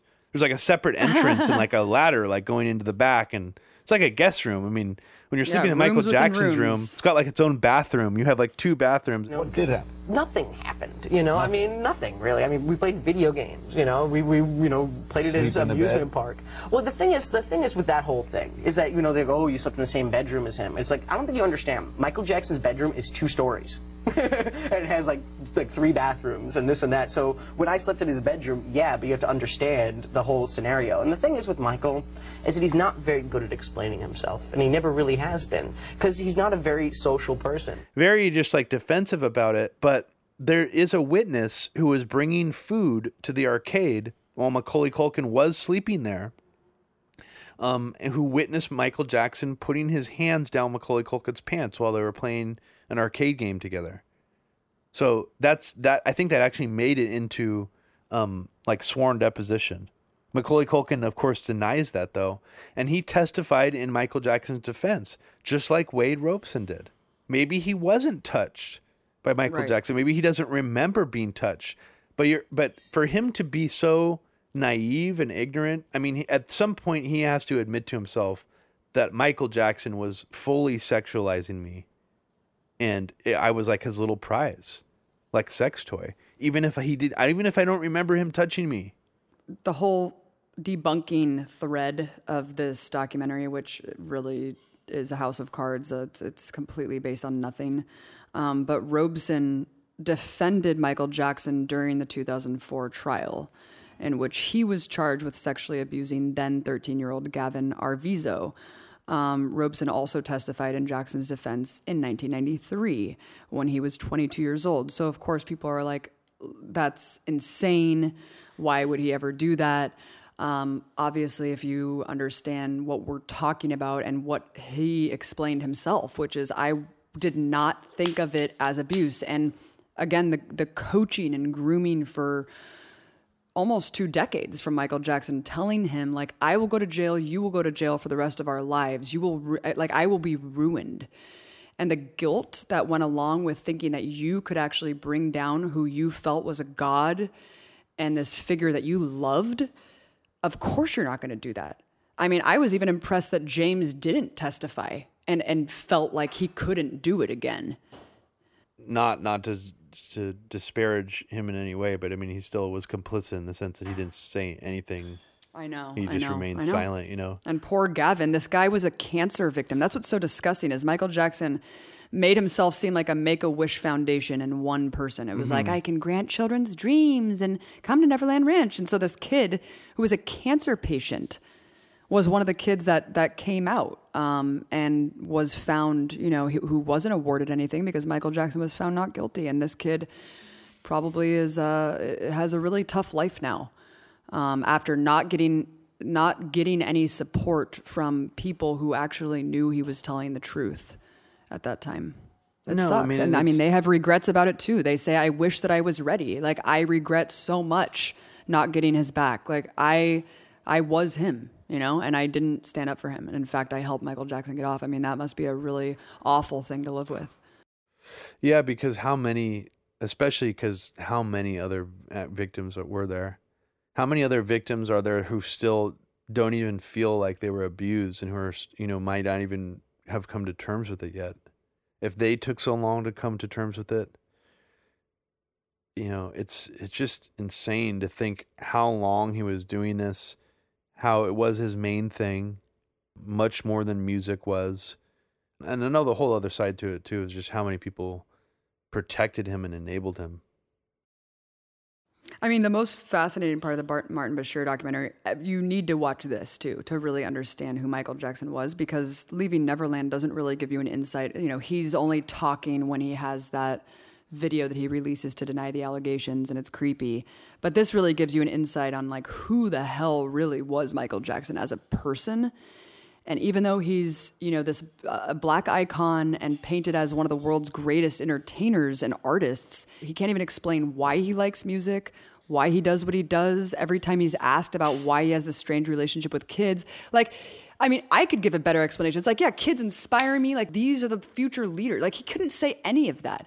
He's just like rambling about how children are God and their innocence is wonderful and how chil- if children didn't exist, he would kill himself. But like he doesn't ever explain why children actually inspire him or inspire his music. It's all just very creepy, mealy mouthed things that actually just make him look culpable and guilty as fuck every single time he opens his mouth. Like even Martin Bashir, I mean, he's holding hands so tightly. Someone makes the point like, do you ever see Michael Jackson being intimate with women? No.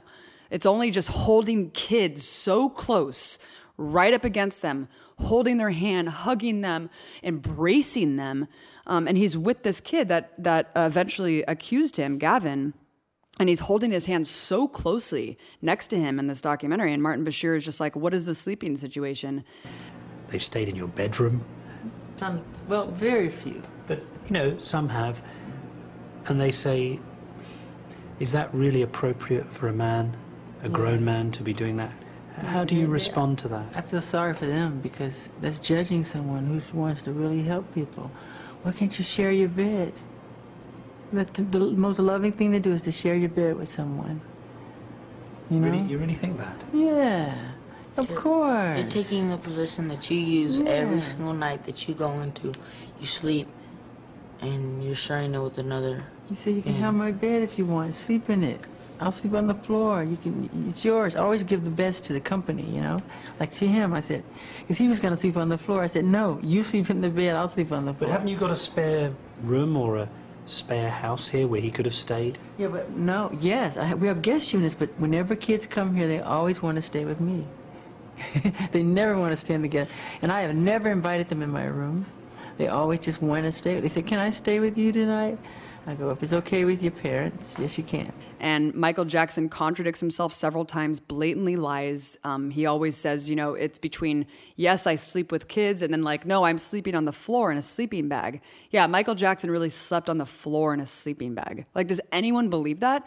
Yeah. And then you can kind of see this kid reacting real time, clearly had been coached by Michael Jackson before he expresses himself. and coached and then you very realize, well. like, because the kid is just like sharing your bed with someone is actually the most you know, beautiful thing that you could Yeah. do. He's like, this is a symbol of of something that's really important. But then he also says, like, Michael Jackson told me if you really loved me, you would get in the bed. on the bed, sleep on the bed. We're like, no, no, no, no, you sleep on, you sleep on the bed. And then he finally said, okay, if you love me, you sleep on the bed. I was like, oh man. And so I finally slept on the bed. But it was fun that night. I slept on the floor. Uh, was it sleeping bag? No, he, just- he packed the whole vest of blankets on the floor. yeah, you really love me, you'll get in the bed, and then and then uh, Michael Jackson's trying to present it like he meant I'm that on he the was floor. on the floor. I'm on the sleeping bag. yeah, like that if if you get in the bed, I'm gonna sleep on the floor, so you can't sleep in the same place as me. But it was crazy because it was the part where he was getting the most nervous. You could tell Michael Jackson was getting the most nervous. He was almost like giggling out of nervousness, like hoping the kid was gonna say the right thing. But I think the part that made him the most nervous was it revealed part of his grooming process that Michael Jackson didn't even really necessarily admit in public that he would hold over someone a child's head the idea of loving them. Like if you love me, like even saying that in a teasing way, like parents, like you're not supposed to do that as a parent. You're not supposed to withhold act like anything like that. You know, like that's bad. That's problematic language to use to deal with children. And it's like if he's using that language regularly to talk to children, it's par- all part of his grooming process, his manipulation process. So I think that that was a revealing moment too, just for that. He doesn't want people to know that he talks to kids that way. He just wants people to know that he loves these kids and he sees the face of God in them. Apparently, he thinks that that'll fly. Michael Jackson was also a pathological liar. So, for all of these naysayers, and there really is a kind of a cult of Michael Jackson defenders um, from this, even though the evidence is overwhelming, um, they'll say, oh, these kids are lying. The kids want money. So, yeah, of course, you can point to the fact that Wade did sue like the state for a ridiculous amount of money Yeah. $1.5 billion in 2013, like completely absurd. However, the statute of limitations for child abuse and for what he was um, trying to sue for w- had expired. So maybe Yeah. it was a symbolic number. As we know, they would have, have to win a hotly contested court battle to even see a dime. Yeah. So I don't see how money is actually the deciding factor for them coming out and telling their stories as victims. But people will say, oh, they're lying. What about Michael Jackson? He is the most pathological liar I've ever seen. I mean, look at these interviews with him. You know, he says that he's never gotten plastic surgery, and and um, that's insane, right? Yeah. And then he's telling Martin Bashir. Martin Bashir is just like Blanket's mother is white, right? Because Blanket was just born, and and and and he says no. He Yeah. says her his mother was black, and he's like, but she's so white, like. And Michael Jackson is like, that's why they call us colored people because we're all different colors. Would you have had, would you have, would you have conceived a child with a black woman Of course. as a surrogate mother? Of course. But I've seen Blanket, and I think safe to say his mother was probably white.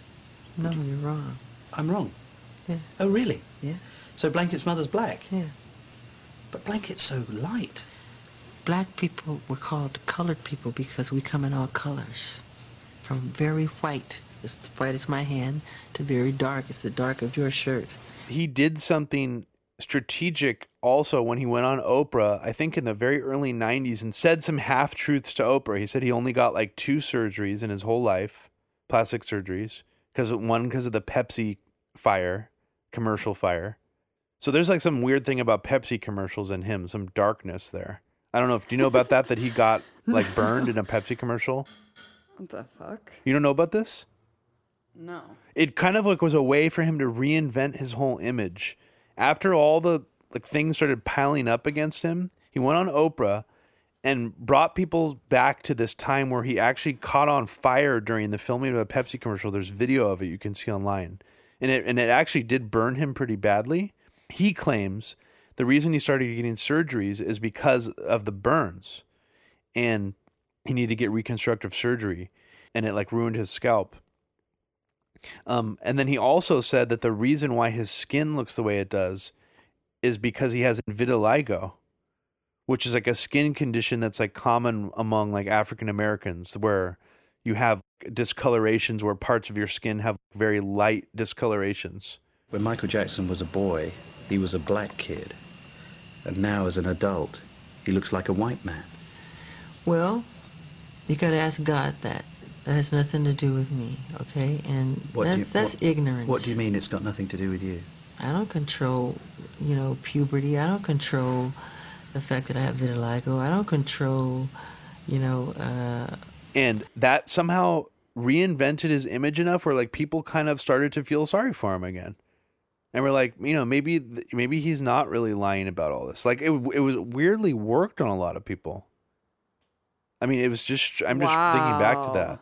I mean, the thing is, he became not only white but ivory. Well, that's the thing. It's like vitiligo is random. It, it's like it's splotchy. It doesn't affect you uniformly. So he obviously does some, did something, does something, bleach the rest of his skin. Actually, there is evidence that he does have it, which came out in the forensic evidence against him in the molestation allegations about his penis having discoloration on it. So he probably does actually have what he's talking about. It doesn't explain why he's all white. So yeah, of right. course I he's mean, lying that's why. that.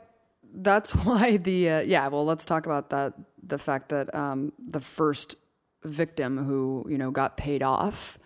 Um, he got paid off $25 million from Michael Jackson, who claimed later that he just didn't want a big, drawn out court battle like the OJ case. He just wanted to quietly pay this guy off, even though it was false, right? The problem is that the evidence against Michael Jackson was, again, overwhelming to the point that he had to pay the kid off $25 million and sign an NDA. That's why we probably haven't heard from this first kid. But because the kid perfectly described his erect penis with that disease, with the blotches, um, you know, and that that's only something that uh, someone would know if they saw his erect penis. Now, people will debunk this and say, "Oh, the kid alleged that Michael Jackson was circumcised when a penis is erect." Um, it's hard to tell if a penis is circumcised, and plus the kid again perfectly described the blotches on Michael Jackson's erect penis. So I don't know how that keeps getting away from people who want to constantly try to debunk the overwhelming evidence that this kid did see Michael Jackson's penis. Now, one other quick comment about just, you know, he's a black icon and that this is racially motivated. Um, similarly to the O.J. Simpson case, that the defense used racial motivation to get him off. That was kind of the public perception that, again, you have a famous black celebrity who's being victimized by society. Um, Yeah, Johnnie Cochran. Yeah, and there you go. Johnnie fucking Cochran. And Mark what do you know? Geragos, two OJs. What do you know, lawyers. dude? He didn't want to be black. He wanted to be white as fucking snow. And again, he used that to spin shit. He made it sound He's like just so- he's- he constructed this so image f- of himself that his dad, you know, damaged him so much that like he didn't want to look like his dad. But it's like the fact that people are like, oh, he, you know, he had this black experience. He didn't have a black experience. I mean, he had a really crazy experience growing up as a child exactly. star, as a young black man, but he became the most famous, rich celebrity in the world. Yeah. How is that having a black experience? How is that going through the justice system in a racially prejudiced way? It was that he was able to like shroud himself in the notion that he was being racially persecuted, just like OJ Simpson was, to get off part of it, you know? It's absolutely crazy. I mean, that, I mean, and the fact that he did that, I think that was even done for the civil trial, right? He didn't have Johnnie Cochran for the actual criminal trial. I'm not sure about that. I don't think so. Yeah. So it was like actually not that long after the OJ shit went down. So it was just an odd choice, just optically, to do that. But you know, going back to the idea that they're doing this for the money because they're suing the estate. okay, let's buy into that argument just a little bit. Even if that's true, can't both be true? That if it's not just a symbolic thing where they want to have their day in court to put this on the record and get it off their chest, like they say, and they do want money, why why can't it be both be true that they want money from this and they were actually abused by Michael Jackson? It's just so funny to me that it's people act like it has to be one or the other too.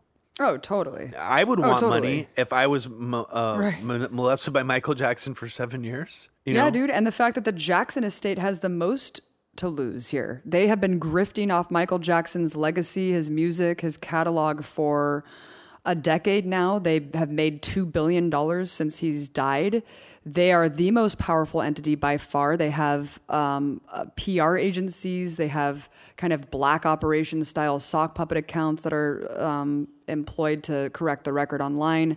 It goes so far because think about it. They have the most to lose to discredit these men. They are the ones with the money. They're the ones with the billions of dollars. They don't want you to know the truth because they have everything to lose. Well, yeah, and also not just yeah everything, not just money for them, but also just like their family legacy. I mean, and but on, but on the other hand, it's like they only really have Michael and and themselves to blame because they protected and propped this up for years and years. They knew all about this operation that Michael Jackson was running, and they looked the other way. And apparently, only the mother, um, you know, and Latoya.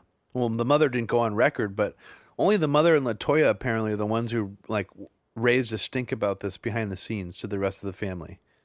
So the rest of the Yeah, family just was willfully blind. They acted like it wasn't a problem. That all he did was just hang out with little boys and have them spend the night, feeding off his wealth. So they're fully complicit, fully complicit. Yeah, Latoya, this is insane. And of course, people are like, well, she's recanted it now. Well, they have a lot to lose again. But back in the 90s, um, Latoya was interviewed several times talking During the about first civil openly how trial. how she thought Michael Jackson was a pedophile. She said, quote, Michael is my brother. I love him a great deal, but I cannot and will not be a silent collaborator of his crimes against small, innocent children. Um, I fuel the guilt and humiliation these children are feeling if I remain silent, and I think it's very wrong. Michael needs help. This has been going on since 1981. It's not one child. Um, she talks about the exorbitant fees that he's paid out to. She alleges several children. She said it fits into a larger pattern and um, that he's bought the silence with very, very large sums. And she ends by saying, now, now you stop and think for one second and you tell me what 35 year old man is going to take a little boy and stay with him for 30 days straight and take another boy and stay with him for five days in a room and never leave the room. How many of you are out there are 35 years old? How many of you would let this happen? Um, and then following this, she was ostracized reportedly by her parents, Michael, and other siblings. And then later, after Michael died, and you see the same thing with Martin Bashir, he kind of came out in like this weird guilt complex where he was like, I feel bad Yeah. about what I did with my documentary. And Latoya That's apparently crazy. felt bad too. that. Well, Yeah, you know yeah. why he's part of why he said that is because apparently his career like took a dive. People like uh, like ruined his career at the time. I mean, I don't know much about what happened to Bashir afterwards, but Mhm. I mean, Latoya. The the thing about Latoya is really interesting because a lot of people have just assumed she's like crazy or something. But if you actually listen to what you know, you listen to that quote you read and listen to the whole interview, she sounds very lucid. Um, She drops several breadcrumbs. She actually holds back a lot. She doesn't say that Michael Jackson's a child molester. She's sort of putting the warning out there, and she also drops breadcrumbs revealing that the mother in the family was really alarmed about what she thought was going on and that the mother thought that it was it just meant that Michael was gay apparently and that the mother had seen a lot of these checks paying off children's parents this actually sort of ties back to corroborating evidence that didn't come out in Leaving Neverland specifically, but came out in interviews with the brothers trying to say Leaving Neverland was all bullshit. So the brothers were actually asked in an interview recently Was there anyone in your family who was trying to talk Michael Jackson out of doing these sleepovers just because of how bad it looked? And Jermaine actually sort of, I think he let slip that the mother would talk about it kind of goes back and corroborates what Latoya was saying. That's interesting because in the Louis Theroux documentary, when he finally interviews Joe Jackson at the end of it, and Joe Jackson he brings up like, do you want to see Michael settle down with a with a man or a woman with Yeah. a partner? And they get they end the interview essentially. I mean, he's just like, how dare you allege Michael's gay? What do you mean by partner? He have, he even like slips and says he doesn't like boys. Um, it seems like there's a lot of homophobia and hostility to the notion of homosexuality in general with that family, and so um, it was just really weird. It was like I didn't know if it was just an anti-gay sentiment or if they actually knew of something, and that's why he slipped and said the boys thing. Did you did you get that? Um, I didn't I didn't catch the thing where it flipped and said boys, but I did find it very. First, I was like, well, they're Jehovah's Witness, and maybe they're just like really anti, you know, homophobic, and it's really ingrained. But the more that I thought about his response, and if the mother apparently also would say things like Michael's a yeah, apparently to Latoya, this also came in another interview. What kind of evidence do you have that your brother did, in fact, sexually abuse these young boys? I, I want you to know that there aren't really any evidence. The only thing that I know of, and my mother has actually shown me these things, she's the one that was outraged and brought them to me, that were checks that were written to the little boy's parents. And there are two checks that I know of that she has shown me, and it's up for a substantial amount of money. And she was outraged over it. How much money and, and what? And are you certain you know what these checks were for? Let's say that I- Michael. I, don't know what they were for, but I know they were they were written to the parents of the little boys that would sleep over.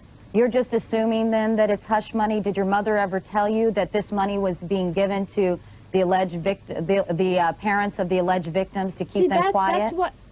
That's why I can't say that it's hush money. Apparently, it was given for some reason. I don't know why, but I do know that she was outraged during that particular time. This is around 84, mind you, and she would say things like, "I can't stand this. He's nothing but a fag. I can't stand this." And I would say, "Mother, don't say that. Just because you see a check doesn't mean that. It doesn't mean anything." But basically, and that's the way she and that's the way she took it. Now to this day, she denies it because she has no support. In other words, if, if she were to go and tell the truth, Michael would drop everything and she would probably be out on the street. So she has to stand by in that way. But the only reason I'm speaking up is because I'm an abused victim and I don't want to see anyone else hurt like that because I know what it feels like to be hurt. But basically, And La- it's- I'm sorry, Latoya, I was going to say basically because of these checks shown to you by your mother and the fact that Michael, uh, you uh, do you know for sure that he spent 30 nights with this alleged victim? I do know that he would have boys over all the time. One, of course, and they would stay in the room for days. Then they would come out, and then there would be another boy, and he would bring someone else, but never two at a time or anything like that. Um, um, let me ask you a question. What 35-year-old man do you know that sleeps with little boys and stays with them for a week or two weeks or whatever, and sleep in the same bed? I'm asking you this question because this is a valid question. It's very open. Because most people would say, well, this is totally wrong. It's totally unfair. Yeah, mo- most people and might- you know, ev- what, what you have to remember is that Jordy, I do not know this kid. I have never met this kid. I know nothing about him. But at the same time, I feel bad for him, and no one's caring about Jordy. Jordy is in a very bad position. What's your reaction to what your folks had to say, Latoya?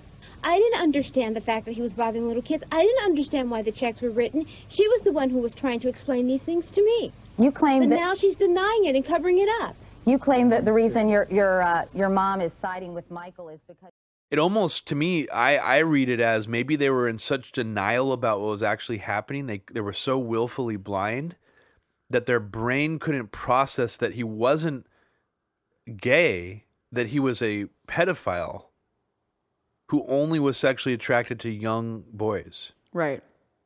so to them the egregious thing would be that if he was gay Right. Right. Right. even the idea that just getting a wife and kids would fix his image is an odd strategy because that was never especially in the 90s people stopped thinking that he might be gay to he's might be a child molester or a pedophile what did latoya mean by this has been happening since 1981 Mm-hmm. i mean it really does raise the question of how many other victims there are out there I mean, it seems like he really always if if the Terry George thing is to believe be believed, um, that happened in 1979, and there's no Right. reason to doubt it.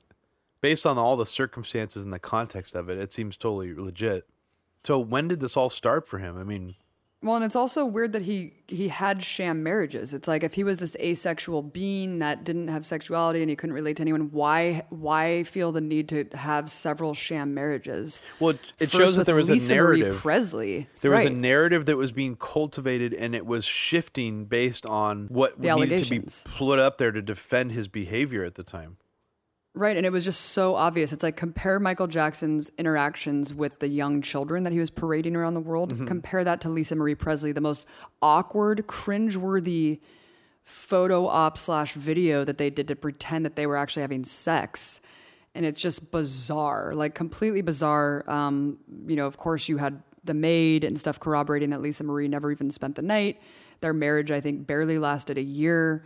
Um, the maid claims, and she did this really amazing 60 Minutes uh, interview recently that we can put on the timeline as well. But she talks about just really uh, horrifying details that aren't outlined in Leaving Neverland. But she says that she thinks that Michael Jackson just wanted access to Elvis's back catalog, just like he bought the Beatles catalog. And um, Oh, that's why she says the- that there's the- like that he yeah, chose her. Yeah.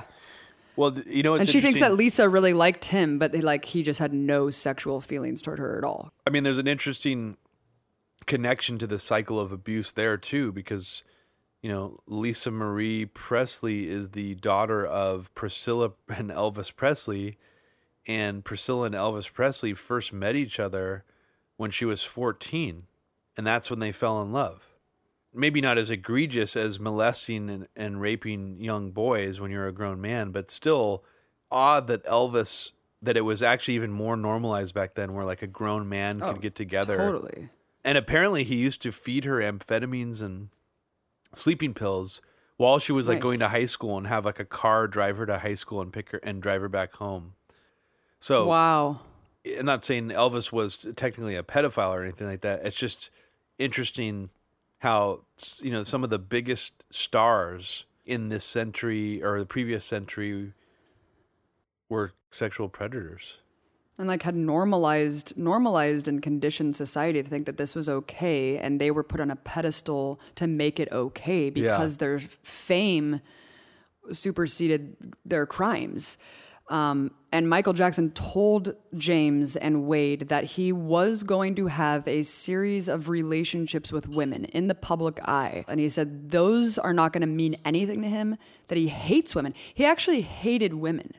This is a current that you see also in their testimony and a lot of other witnesses that he actually detested women. He said women were evil. Um, and so, yeah, that just goes along with how much he didn't, you know, it, was all fake to the point where it must have been really painful for him to even pretend like he uh, was sexual with women. it's it's hard to say if he ever actually had sex with any women. It's just so weird and it's so obvious. I mean, even if the kids didn't reveal that, it's so obvious that that's what he was doing. I mean, even I remember even people commenting at the time of how fake everything seemed, especially that music video with them.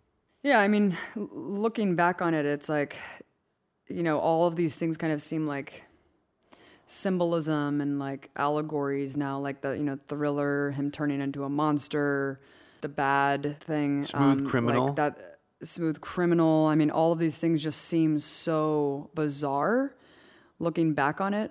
Well, they're like Um, someone- almost like cartoonishly allegorical if all of this Right. shit's true. And it seems so Right. obvious that it is true. You almost have to think, wow, this is all strategic or a reflection even in- of his even- desire to have sex with children. even in Moonwalker, the jukebox that he's dancing in the middle of, doing the crotch grabbing, Peter Pan, the Pied Piper, is lining the jukebox, which means that there's obviously like hidden symbolism that he directed artistically to groom children. Wait, I don't. In the movie Moonwalker? Yeah. Wait, tell me again because I don't remember the scene. We've watched that movie like does it? See, that Oh, was yeah, I no, think our bonding moment over Michael Jackson. Oh, incredible movie. Um, the claymation and stuff. It was a really one of its kind.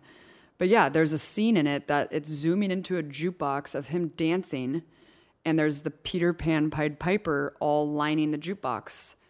Um, and that is really interesting. And I hope more people find more kind of hidden symbols that he put to groom kids because and and as we know, even The Simpsons had to pull an episode that Michael Jackson guest hosted because he used the entire episode, they allege, as a grooming mechanism.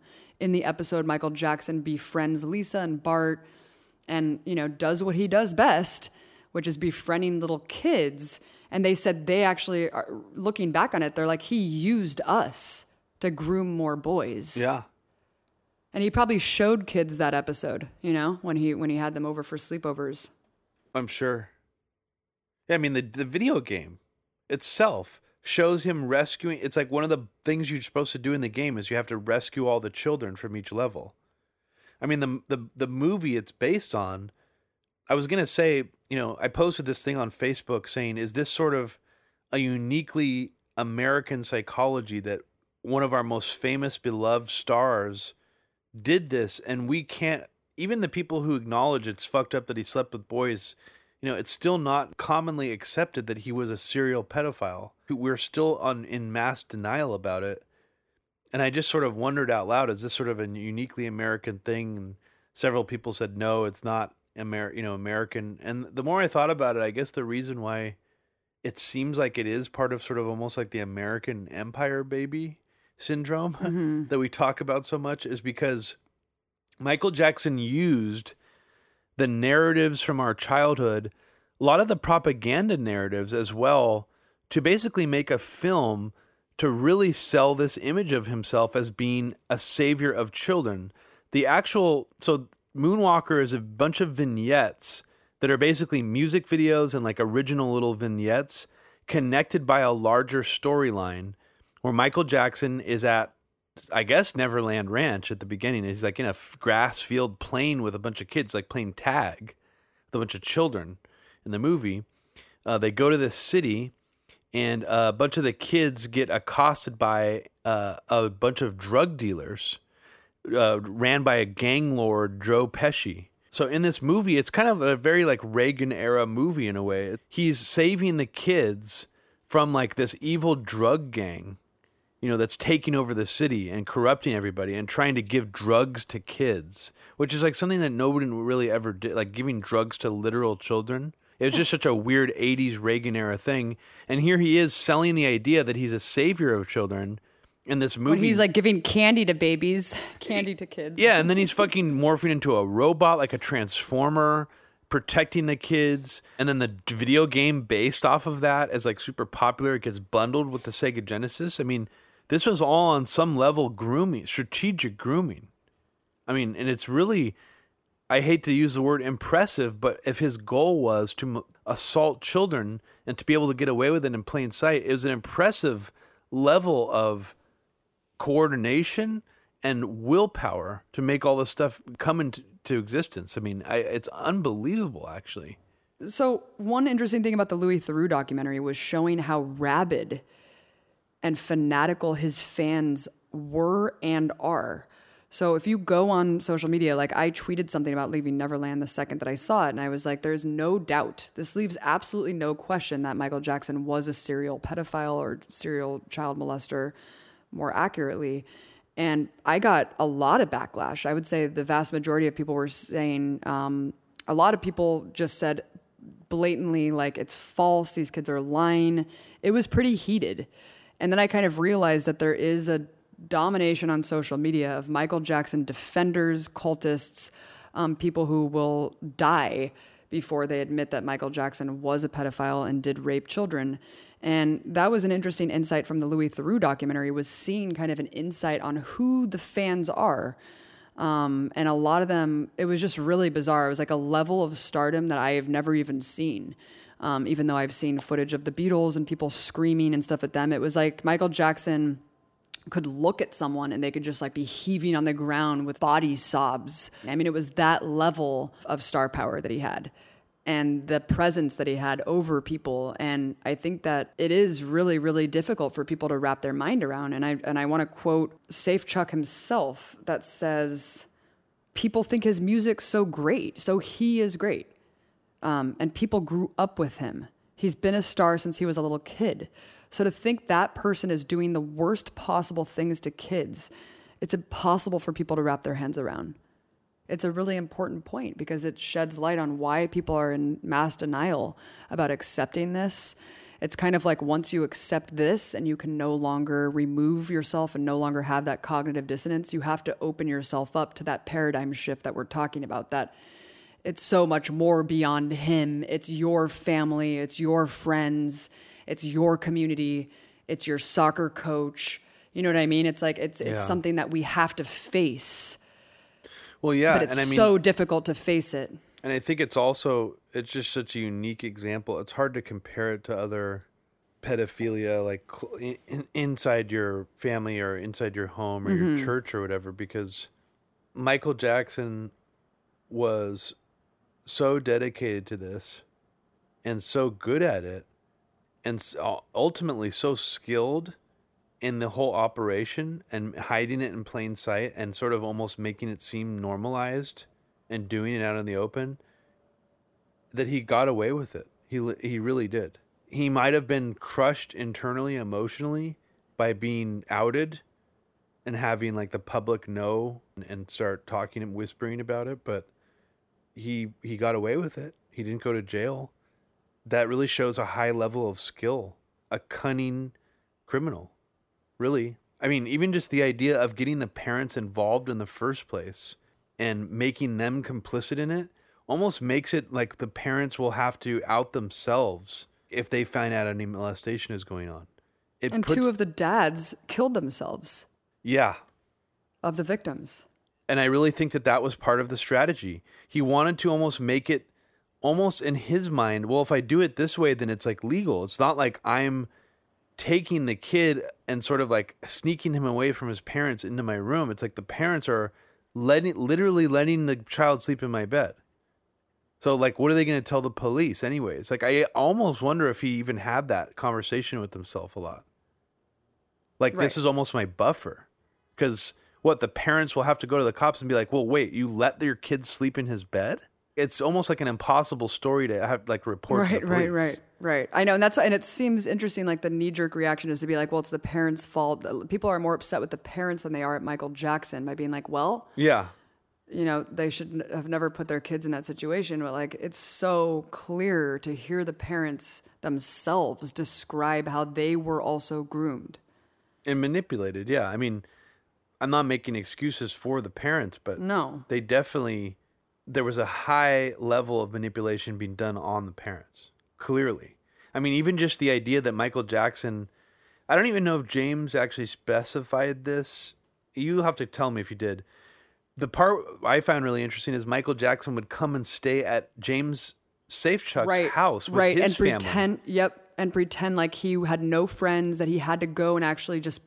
That's the only people that he Yeah. could connect to. and eat eat dinner with them, dinner that the mom would cook. And I don't know if James ever said that Michael Jackson molested him there. So No, no. so no, it no. seems That like was just- that was just yep. all strategic to get the family. And like the mom said, it was like a fairy tale. Michael Jackson wanted to come spend time with us, just little old us. Like we didn't, he didn't, you know, like we weren't special. It's it's expert manipulation is really what it is. And also the phone calls and faxes, like he would be on the phone with these young boys, seven, eight, nine years old, for seven hours at a time.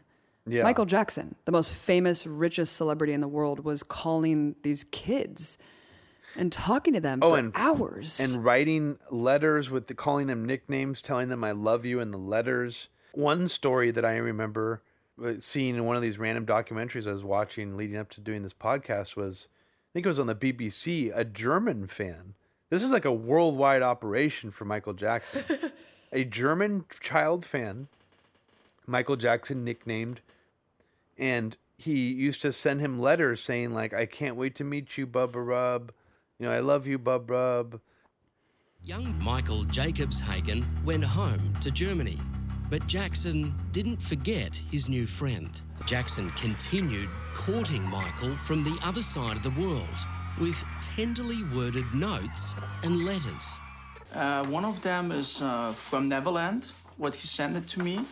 This was after 1998. He writing, Michael, I truly miss you very much. Thanks for your loyalty and support I wait for you at Neverland. All my love, always Michael Jackson. How many of these letters did he send you? 30, 35. Those letters culminated in an invitation to join Jackson on a leg of his History World Tour. When did you first spend your night on your own with Michael Jackson? This was in 1998.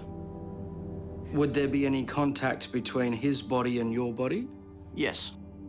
I mean, we was together. Our bodies was together. I was on this side, and he was behind me, and he put his arm around me. Pressed up against you? Yes. W- was there ever anything sexual that happened between you? The bodies together, you know? The bodies, that's why he also my rubber rubber friend, you know? I mean... What does that mean? Rubber rubber is that you put your two bodies together, you know? As in rubbing up against each other? Yes, this is exactly what, what is rubber rubber. in and he actually gifted this boy a book that was all naked pictures of young boys and signed autographed it Michael Jackson. Mm. In this book, Michael Jackson also circled the buttocks of a young boy, naked young boy, with an arrow drawn pointing towards it. What sets Michael's claims apart from all the others is that he has physical proof to back up what he is saying. There's a book uh, called The Boy. This is a book with naked boys, completely naked boys inside. And this is what he gave it to me as a present. This was the, one of the pages here. What does that say? Um, to Michael, Michael J, my friend, your rubber rubber friend, MJ. There's just so many, many other examples, and this German fan hasn't even really made that big of a deal about it. Like as he's showing the reporter about it, he's not like, "Oh yeah, like I got freaked out after this." He kind of insinuates that he could tell Michael Jackson was sort of testing the waters to try to see where things would go. But he doesn't ever really like he doesn't seem that upset about it even really. There's so much evidence out there that and even if you don't believe he molested the kids, why was he sleeping with the kids in his bed? Why was he rotating all these kids out? Why was he manipulating these families? Why was he paying them off? Even just that's just really bizarre behavior. Why did he want to make a, a children's day together with Rabbi Shmuley? Holy shit. Rabbi It's an insane story. Yeah, became his spiritual advisor, I guess, in the, the towards the end of his life. Um, and I heard a, a actually an interesting statement by a psychotherapist who's like an expert in childhood sexual abuse recently, and someone was like, "Well, what do you have to say to people who are like, Michael Jackson was like the nicest person ever. He doesn't have a mean bone in his body. He was just so nice and so kind and had such a big heart." And the the therapist said, "Well." there's a big difference between nice and kind. Kind means that you have empathy for someone, you care about someone. It reflects like values that you hold. Nice is a behavior and it could be superficially used by predators. And mm. criminals who mm. are very smart criminals are often very good at acting nice. It is a behavior. A lot of people and and you could even speak to this abby like i think both you and i still sort of have this issue where like it's like if someone's being really nice it's like almost like your default response is like well i don't want to be mean. So if i'm like not equally nice or i don't sort of feed in you know or like match them on their niceness then somehow i'm being mean and predators can take advantage of that dynamic so it's almost like michael jackson you could see that characteristic playing out in the way that he interacted with children just from that little Well, snippet from the yeah. Bashir documentary. Well, if you love me, you'll sleep on the bed. If you love me, you sleep on the bed. Yeah, that I mean, it's absurd. It's absurd to think that pedophiles would be mean or that you would somehow know who's a pedophile or who's a child molester. Obviously, this many kids wouldn't be getting molested and raped by child molesters if they looked like child molesters, if they acted like child molesters. I mean, of course they don't. Have you seen and that's Abducted? that's precisely the point. No, I haven't seen that. I've heard that that's a great accompaniment to Leaving Neverland, though. Well, I saw it before I saw Leaving Neverland. I think it really helped because the parents were even more monstrous in that movie, like way Mm. worse. I mean, the worst. Mhm. Like at a certain point in the Mhm. documentary, I was like screaming at the TV, and I'm Oh not going to go into the way they acted, but there was very interesting parallels to the grooming because basically this family friend groomed both of the parents by getting both of them to get in sexual relationships with him first and then kidnap the daughter and like groom the daughter into thinking that she was part of some kind of destiny alien abduction plot where she was going to birth a new race of like savior human beings Wow. with him Wow. and even when he and would use have the se- stuff as blackmail, right? and even when he would have sex with her, she was like a 12 year old girl and he was a grown man. He wanted to make sure that it felt good for her and like wouldn't fully penetrate, like very concerned that it didn't hurt. These some of these pedophiles they don't come off as these people who are pushing you up against the wall or assaulting you.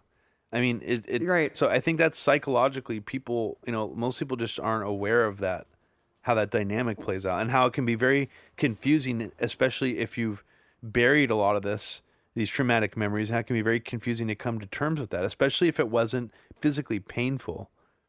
Just like um, I don't know if you saw the Tale on HBO. I wouldn't recommend it. It's just it's just intense um, in a different way. But Laura Dern plays Jennifer Fox, who was the director, and she it's about her sexual assault as a child. But the movie begins with her a lot more mature looking because that's how she reflected on the relationship. Because just like Wade and James, she didn't understand that she was actually abused and raped by her coach.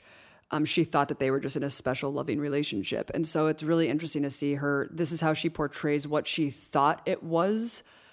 And this is how it really was. And then it like shows her then as what she really looked like. And it was like a prepubescent young girl, you know, 12 year old girl who hadn't reached puberty yet. And it's really disturbing. It's again just the grooming and the fact that she never understood it was abuse. And she always just thought it was a special relationship with an older man and how it really destroyed her life. But it's really i think it's just an incredibly important component to me too um, it opens the conversation to something that's so crucial for us to discuss considering one of four young girls are sexually assaulted and one in six boys are sexually assaulted.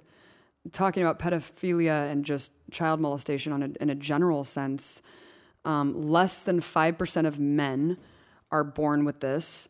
Um, and people who experience abuse in their childhood doesn't it doesn't see this is a this is a problem too that we kind of excuse this behavior because we're like oh all of them are victims of abuse themselves and there's just a cycle of abuse. That's not Yeah. true.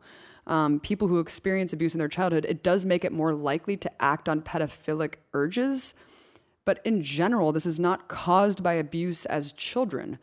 Um, there is something to say about the fact that women do not grow up to be pedophiles or women are not born pedophiles. So there is some sort of weird genetic thing with men. I don't know if it's in part societal upbringing or the conditions of our society. I, I don't know if it's greater than mental illness, but it is not the same with women. Yeah, and I also think we should make the distinction between the the word pedophile and and what people generally understand as a child molester, because a pedophile means someone who is sexually attracted to children. A lot of pedophiles actually don't act on their urges. They could have these feelings, and that could be their sexual preference, but not act on it. A child molester, generally speaking, is someone who engages in the act of child molestation they might not even be a pedophile. It could just be someone who is a deranged, fucked up person who takes advantage of a young, vulnerable child um, out of some opportunistic situation.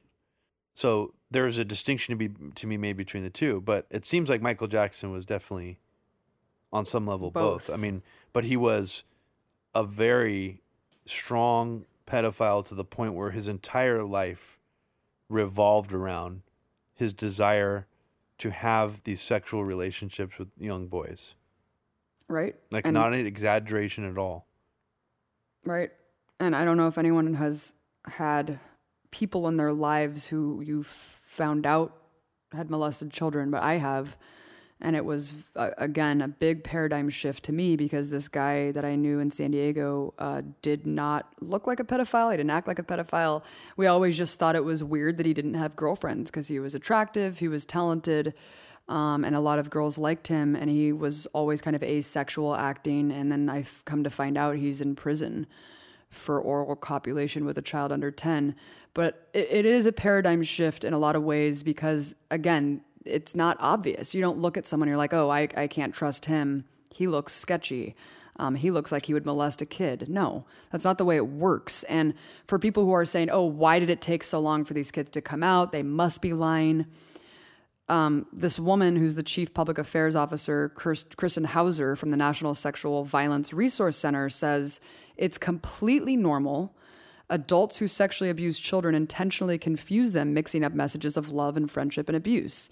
The confusion can and does last long into adulthood.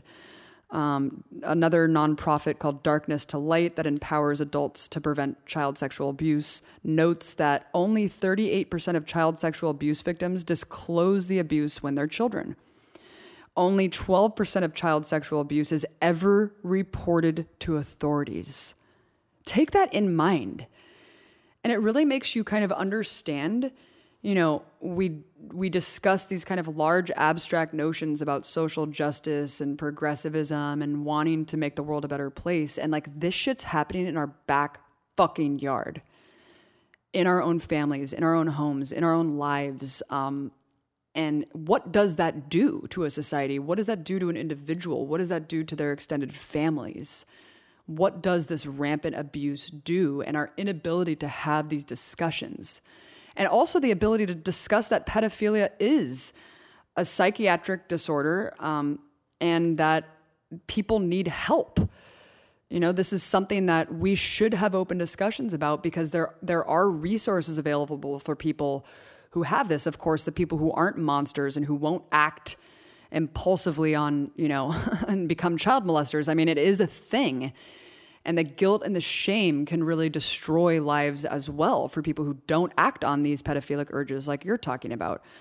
And so all of these things need to be discussed. We need to have resources available in our society. We need to have an open forum and discussion about this. Otherwise, it's not going to change ever. We just have such a a warped view of sex still in our in our society that I don't even really know. You know, it's going to be a while before we can properly tackle this. But yeah, hopefully things like this the subject material that this documentary is revealing will will help educate people a little more on the nuances of this. There's just really no reason why a grown man would come out and, and make something like this up. Right. Even if there is a lawsuit. I mean, you can't it, it's just such a bullshit argument to say, well, they're only in this for the money. Civil litigation is a powerful tool. If I was sexually abused by someone for seven years, I would want to sue them too if it was beyond the statute of limitations or they were already dead or whatever. I mean, yeah. So I mean, the last thing I'll say to wrap it up is I thought it was just really strange that the Defend Assange, like the Assange defense team, actually directly responded to me you know, here I am and minding my own business, talking about leaving Neverland, and they just responded to me directly, being like, documentaries. I don't even have the tweet pulled up, but they were just like, documentaries can make you believe anything if they're one sided. And like basically alleging that Jackson was innocent and deciding to weigh in in kind of a really bizarre way. Like, why are you guys talking about this when you should be focused on Assange's case? Like, why are you doing this? And then after they directly responded to me, clearly the same people running that account then posted from the WikiLeaks official account, making their own statement about, you know, basically alleging that Michael Jackson's innocent. And I, I found that odd considering the official WikiLeaks account didn't have a problem propagating Pizzagate just another example of how it's just totally a total shit show. They didn't even mention anything about those like Dark Overlord leaks, but I guess they're more concerned about pushing Michael Jackson's innocence. This just seems like a strange thing to get invested in. I I, I don't Very know what strange. the fuck's going on, dude. Very strange, dude. Well, should we wrap it up? Yeah, I mean, I guess um, you know, if you haven't gone and seen this documentary yet, go check it out. It's four hours long, but it's worth watching the whole thing. I mean, it's just really fascinating, and it'll definitely shift some kind of. If you're open to the information, and you believe what's being told on screen, you will you will have some kind of paradigm shift. If your primary thought about Michael Jackson wasn't he is a serial child molester. And I'm sorry for not offering a trigger warning before we started this podcast. I, I we will in the description for anyone who was abused as a child, or sexually molested, or raped. And if you do need help, if you are a victim and you have not spoken about this, there is an abuse hotline, the Childhelp National Child Abuse Hotline, and American SPCC that you can go to get more information. And there are just vast communities out there with resources ready to help you and anyone that you know that is in a similar situation. And you are not alone. And people are there ready to embrace you and to provide the help that you need. So please keep that in mind. And thank you so much for listening, you guys. It was a doozy. But anyone who's watched this, I think will appreciate it. you know what I mean? One thing that this documentary sort of reveals is that these men didn't really come to terms with what had happened to them and still until they started seeking out therapy. I mean, it, well, actually, specifically Wade. He had like a nervous breakdown. He went to a therapist, and it actually took him, I think, something like over a year to finally start opening up about what, what had happened between him and Michael Jackson. Don't don't hesitate going going to see someone, especially if you have health insurance that'll pay for it. And there's a lot of uh, professionals out there who do things on a sliding scale. If you have to pay out of pocket, and and some very affordable ones out there as well. So that's always an option. And there's a lot of good resources in in this country for for mental health. It's just unfortunate that it co- most of the time costs money. Yeah. Thanks for listening, everybody. Thanks for listening, everyone. Please donate, consider donating to us on patreon.com slash media roots radio. And we have some amazing stickers that I'm going to put um, as a Patreon gift. Thanks, everybody. Thanks for listening. Thanks, dudes. Bye.